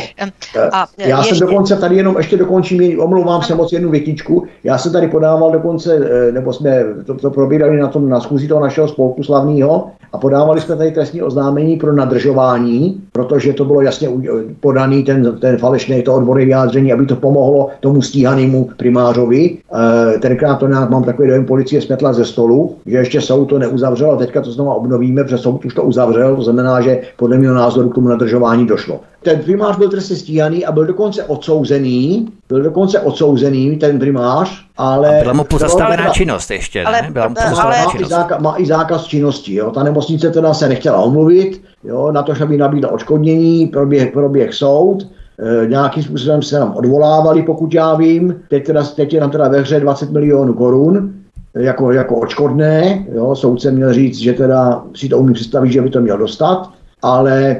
Ten primář byl, odsou, byl stíhaný, a tak, jak se stala, byli odsouzený a dostal, mám dojem, nějakou podmínku a nesmí, nesmí léčit. Hmm. Takže z, mé, z mého pohledu je podmínka málo, protože to není pochybení, jo, to je nedbalost. Nedbalostní trestný čin, který končí smrtí, to je vražda, pokud to dělal a provedl ještě primář. No je to v podstatě, takže, je to v podstatě tak... minimálně zabití, že jo, protože jestliže já vlezu do auta a budu mít pět promile, tak můžu předpokládat, že někoho přejedu a přesto pojedu, tak on to sami, jestliže dělá něco, co víš, že dělat, že jak tam říkají ty znalci, to je, to je ještě lékařským pochybení, tak ho zabil. Zbyň, Zbyňku, teď se spolu budeme hádat, protože já to vidím ještě jinak, ten, kdo sedne opilý za volant, je, to, to je opravdu, má v rukou zbraň, ale tady ten je primář, který léčí děcka, a on to děcko vědomě zabil, protože on musel vědět, že mu dává něco, co ho zabije. Jestli znal... Já nevím, jestli k tomu ten primář přistupoval, já se omlouvám, ale nemyslím si, že ten primář k tomu přistupoval tak s vědomím, že to dítě zabije a přes tomu ten roztok jak si dá. Tak to musel být úplně blbý. Hodně... No, to možná, to, to bych no, to vybral, no, ale no, určitě dobře, on nechtěl tak, zabít tak to... svědomě. Jo. No, no, tak ne, nedbalostně, protože mu bylo jedno, co jo, tomu děcku do toho žaludku lije. Jo? Já, já to prostě vidím v rudě. Tak. Já to uzavřu ano, ještě tady, teď se tady náhodou naše... to opravdu ve zkratce, nemáme čas. Co k tomu řekla ta maminka, to, to odpoví na to, na oboje, co teďka tady říkáte, a můžeme to tím pánem utnout. Ona říká, že synovi po požití potravinářských fazolí nic nebylo. Z opatrnosti jsem ale raději zavolala do nemocnice, kde jich řekli, kde mi řekli, abych s ním, abych s ním přijela na kontrolu. To říkala, to je jedna věc, co mám tady na jiné poznámce. A potom tam říká, s vyšetřovnými odvedli do jiné místnosti, kde mě lékař přikázal, že musí malé, malého pevně držet, aby mu mohl zavést hadici do břicha a nalít mu tam solný roztok. Nikdy si neodpustím, že Martinka, který se bránil, jsem na příkaz toho doktora pevně svírala, zatímco on mi jej zabíjel v náručí, pokračovala ta matka. E, potom nás odvedli na pokoj, e, malý se mi nelíbil, byl apatický a přestával reagovat. Upozorňovala jsem na to sestru, ale ta jen to, ta to okomentovala pouze slovy, že ho při zákroku pěkně zřídili. Následně pak úplně do bezvědomí a bylo již pozdě. Odpověděl jsem úplně na vše. No, no takže... To je strašný. Je, jako, měl by sedět deset roku ten chlap. No já to tvrdím taky, a že by s kriminál neměl líst. A to je málo, bez, bez možnosti propuštění. Hmm. Ten by s kriminál už neměl líst. To téma jsme skončili, pojďme na další téma, nemáme čas. Zbigněk Prousek, podíváme se na naší policejní černou kroniku. Šest dozorců ze Světlé nad Sázavou dostalo za spoutání odsouzené podmínky. Odkaz číslo osm, popise pořadu na Odysee. Já ti nevím, Zbinku, to už dnes policajti, aby se skoro až báli spoutat odsouzenou osobu. Kde to jsme? Co se tam vlastně přihodilo? Tak opravdu to nebyli, to nebyli policajti, spoutali tu osobu dozorci. Bo dozorci, no, pardon, říkáš, ano, sám dozorci. To byla odsouzená osoba. A bylo to, že, že podle obžaloby jen nějakou ženu v roce v lednu dva tisíce dvacet e, připoutat ke vnitřním mřížím v okně cely, když předtím podle jejich výpovědí měla konflikt v nějakým školským zařízení věznice. Podle státního zástupce ale byla připoutaná ve stoje e, s, roztaženýma, s, rozpaženýma ruce, e, s rozpaženýma rukama a e, takhle ji nechali viset na těch mřížích, jo, jako, jako Ježíše Krista, když to tak nějak přirovnám, tři a půl hodiny, e, zakázali na záchod, takže ona se počůrala a pak ji nechali vlastníma, vlastníma oděvama e, vytírat tu, tu moč a tak dále, a tak dále. A ještě se k ní nějakým způsobem hrůzně chovali, takže e, jasně, proto byla podána ta obžaloba. Nicméně okresní soud, to jsme ze stolu, paní, so, paní soudkyně okresního soudu se zastávala těch dozorců do úplného vítězství, takže tam bylo nějaké odvolání, a všechno se to probí, ten odvolací soud dal, dal zapravdu v tom, že se mají ti dozorci stíhat. Nicméně ten okresní soud to udělal, že oni měli, původně byla podána obžaloba za mučivé útrapy vůči té odsouzené a ten, ten okresní soud si to zase překvalifikoval na nějaký, na nějaký zneužití pravomocí, tam byl pochopitelně možný dát mírnější trest, takže znova z toho bylo nějaké další odvolání a teďka teda ten ten okresní soud by měl se řídit metodikou toho odvolacího soudu, by to, by to vrátili zpátky na ten okres a měli by je teda odsoudit, nebo už se snad odsoudili, to ani nevím. Já bych jenom chtěl říct, že ten, že ten přístup, který jsem tady popisoval, jo, někoho prostě při, e, přicvaknout na mříže, nechat ho vyset, nechat ho prostě počůrat, lidově řečeno, tři a půl hodiny nechat vyset za ruce, tak co to tam, co to tam, co to tam slouží za hovada, se zeptám. To jsme opravdu na úrovni, na bázi gestapa. A ta další věc, já jsem dokonce tady paní soudkyni psal soukromý dopis tady to, protože moje babička, mi to připomnělo tím totiž, že moje babička ročník devatenáct set devět prošla výslechem gestapa, tenkrát na nějakým oddělení v Tanvaldu nebo kde, a tam něco podobného zažila, včetně kopanců do ní a tak dále a tak dále, kde měla dokonce nějaký vnitřní zranění a to nebudu rozebírat a zdržovat tím naše, naše posluchače, takže já jsem strašně, strašně nepřátelský vůči takovým metodám nějakých pout a, a nějakého spoutávání lidí a, a, a takových ponižovacích, ponižovacích věcí. Teď třeba řeším případ, že odskočím, ale to je jenom opravdu krá, na, na pár vteřin pána, kterýho pražská policie s volacím znakem, tady se otočím, s volacím znakem Bulldog, jo, nutila, nutila klečet a v kleče mu dávala pouta, pak ho vláčela jako, jako prostě, jako já nevím,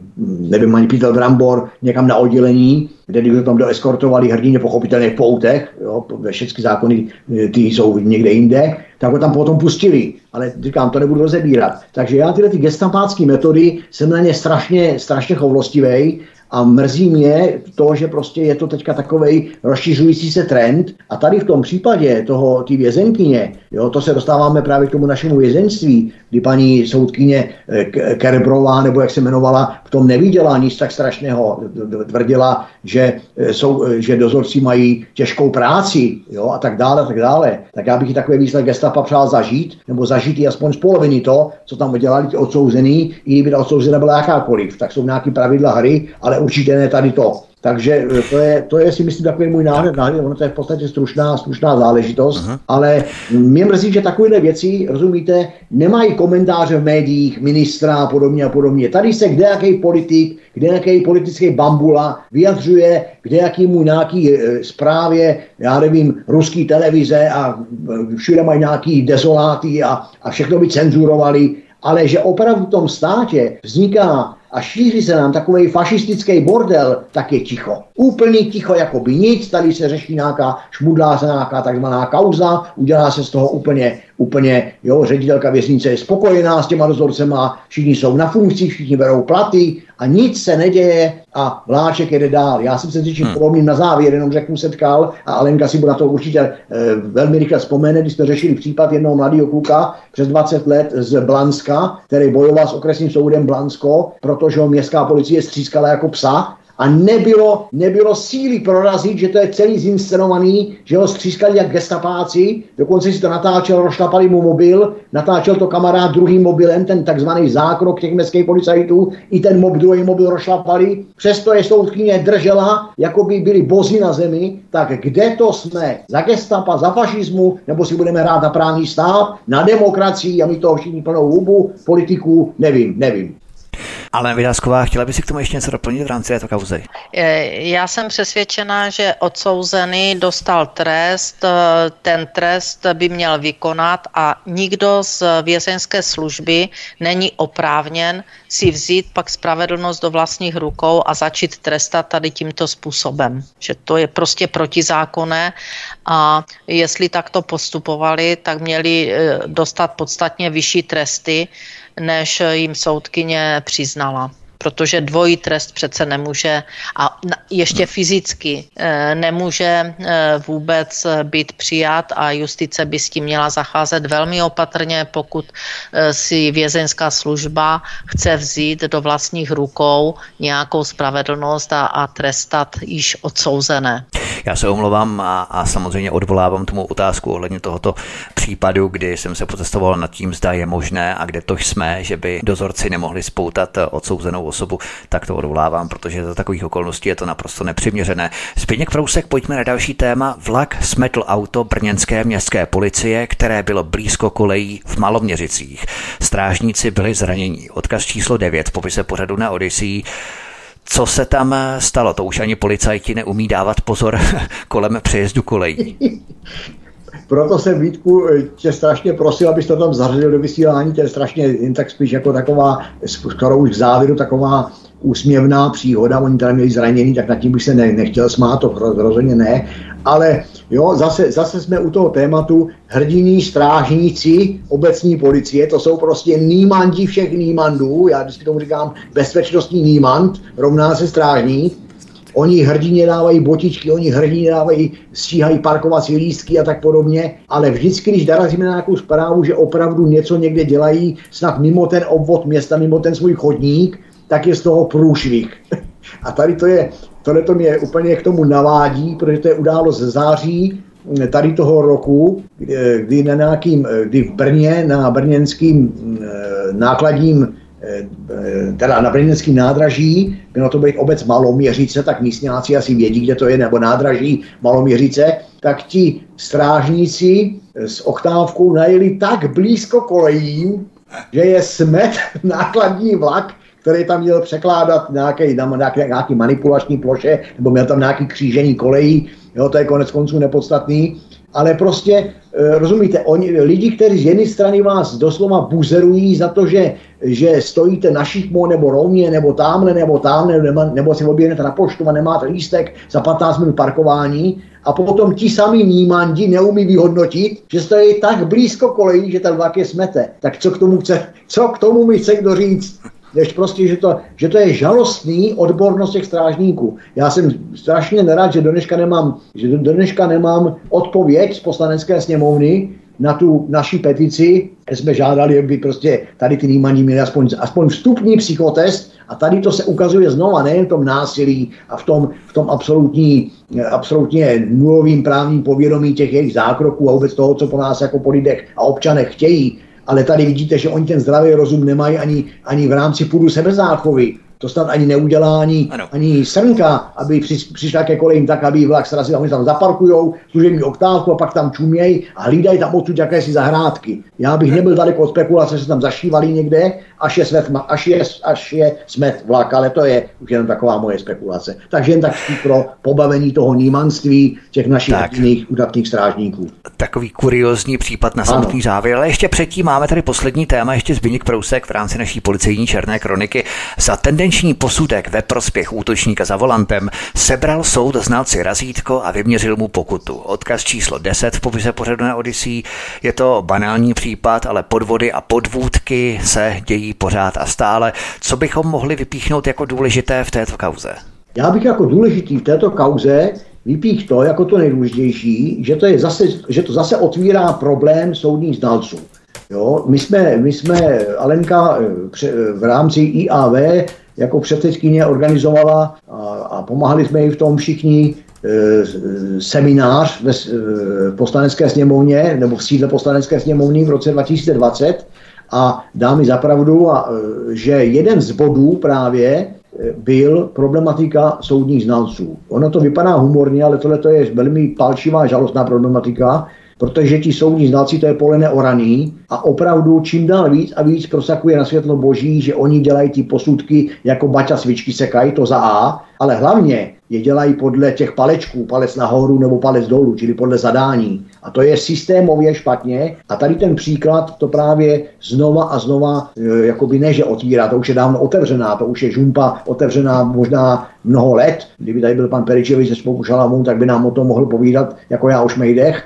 Ale tady ten případ z toho října, tady toho roku, zase otevírá, že teda tady nějaký psychiatr pra, zpracovával posudek v prospěch muže, který se pokusil o dvojnásobnou vraždu a ten posudek zpracovával podle soudu tak, aby prostě ten, ten aby zpochybnil vůbec věrohodnost ty, zavra, ty, ty, ty poškozené osoby, jo, a aby, aby z toho vyvázl. Čili já to považuji za, jenom, jenom za střípeček z naprosto běžné praxe těch soudních znalců a na ruku jim jdoucích soudců. No, potom to je prostě špatně. Teď otázka, ještě to můžeme rozdělit, jestli ten soudce mu na ruku z nedbalosti nebo mu na ruku úmyslně, ale to teďka není předmětem tady toho tématu. Tady předmětem tady toho tématu je prostě ta, ty, ty soudní znalci a ta jejich, ta jejich nevěrohodnost, nebo jak bych to řekl, ta jejich hmm.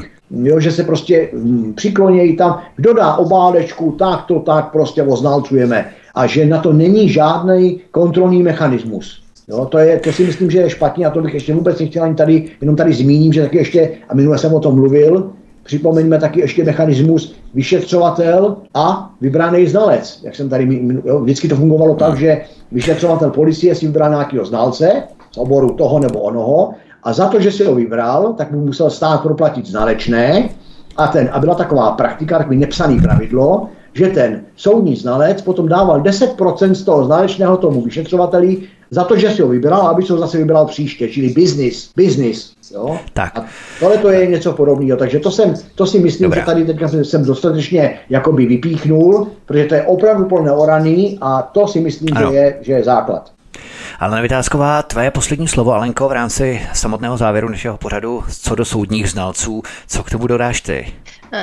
Tak já, já jsem přesvědčena, že ten trest, který dostal tento soudní znalec, že mu vzali jenom razítko a vyměřili pokutu, že je nedostatečný, protože tady se vyloženě asi bylo potvrzeno, že jednal na zakázku, nikoliv jako znalec. A známe z jiných případů, kdy se soudní znalec nehodil, protože nejel v tom rytmu, jak byla představa buď žalobce nebo soudce a ti byli dokonce trestně stíháni a dostali podmínky. Takže si myslím, že tady toto je opět nějaký divný rozsudek. To byla poslední slova Aleny Vitáskové, kterými končíme tento pořad, protože už jsme vyčerpali naše veškerá témata, kterými jsme prošli během celého tohoto pořadu. My doufáme, milí posluchači, že se vám pořad líbil a témata byla rozmanitá, pestrá, že si každý vybral to své, co ho zajímá. A já se tedy rozloučím s předsedkyní institutu Alenou Vitáskovou. Alenko, moc děkuji za inspirativní povídání, mě se hezky a budu se těšit příště. Ahoj. Já děkuji za pozvání a přeji všem hezký večer. Ahoj. A rozloučíme se také s členem výkonné rady Institutu Anny Vitáskové, soukromým detektivem Zbyňkem Prouskem. Zbyňku, moc děkuji za podnětné povídání a taky příště se budu těšit na slyšenou. Ahoj. Taky se těším na příště a ještě závěrem poděkuji zase za nás, dovolím si říct za nás, za všechny tři, tak poděkuji našim sympatizantům, kteří nás poslouchají a potom mi píšou na Facebook, jaký to bylo dobrý, nebo co bylo dobrý, nebo t- a tak dále, čili všem jim, všem jim děkuji. To by bylo všechno a vypínám svůj notebook s poznámkami, které jsem měl k jednotlivým kapitolám. Od mikrofonu vás zdraví Vítek na Svobodném vysílači nebo studiu Tapin Radio na Odyssey, na kanále Odyssey. Také prosím, stáhněte si tento pořad na našich mateřských stránkách Svobodného vysílače ve formátu em pé tři, případně použijte naše podcasty, podcastové aplikace a také nás sdílejte prosím z kanálu Odyssey, na kanále Odyssey, kam třeba i pište vaše komentáře, názory, postřehy, doplnění, cokoliv. Budeme rádi za cokoliv, za vaše komentáře, interakci s vámi. No a také se přidejte, připojte se k tomu do kanálu kliknutím na tlačítko odebírat a také zvoneček, ať vám zacinká pokaždé na prohlížeči, když bude publikovaný a vysílaný nový pořad v rámci tohoto kanálu Studia Tapin Radio Svobodného vysílače. To je úplně všechno, mějte se moc krásně, od mikrofonu vás zdraví Vítek, příště se s vámi opět těším na slyšenou. Co se tak říká, když láska mizí, nějaký bídák holku ti zcizí, růžové dopisy, důvod věrně tajné, naplní popelnice do kraje. Nad svíčkou spálím adresu Sáry, třída K. Marxe, Karlovy Vary, pojedu domů, zájem byl malý, zájem byl malý o moje dary. Na suchém ostrůvku plesnivé zdi, poblíž karmy kvetou palmy a já schovávám pod dekou tu poslední věc člověka, kterou i ve válce o hladu a kořalce má. Rohožka pod hlavou studí na zápraží, spát u tvých dveří už mě nebaví, srdce mi buší, jak budí se závaží.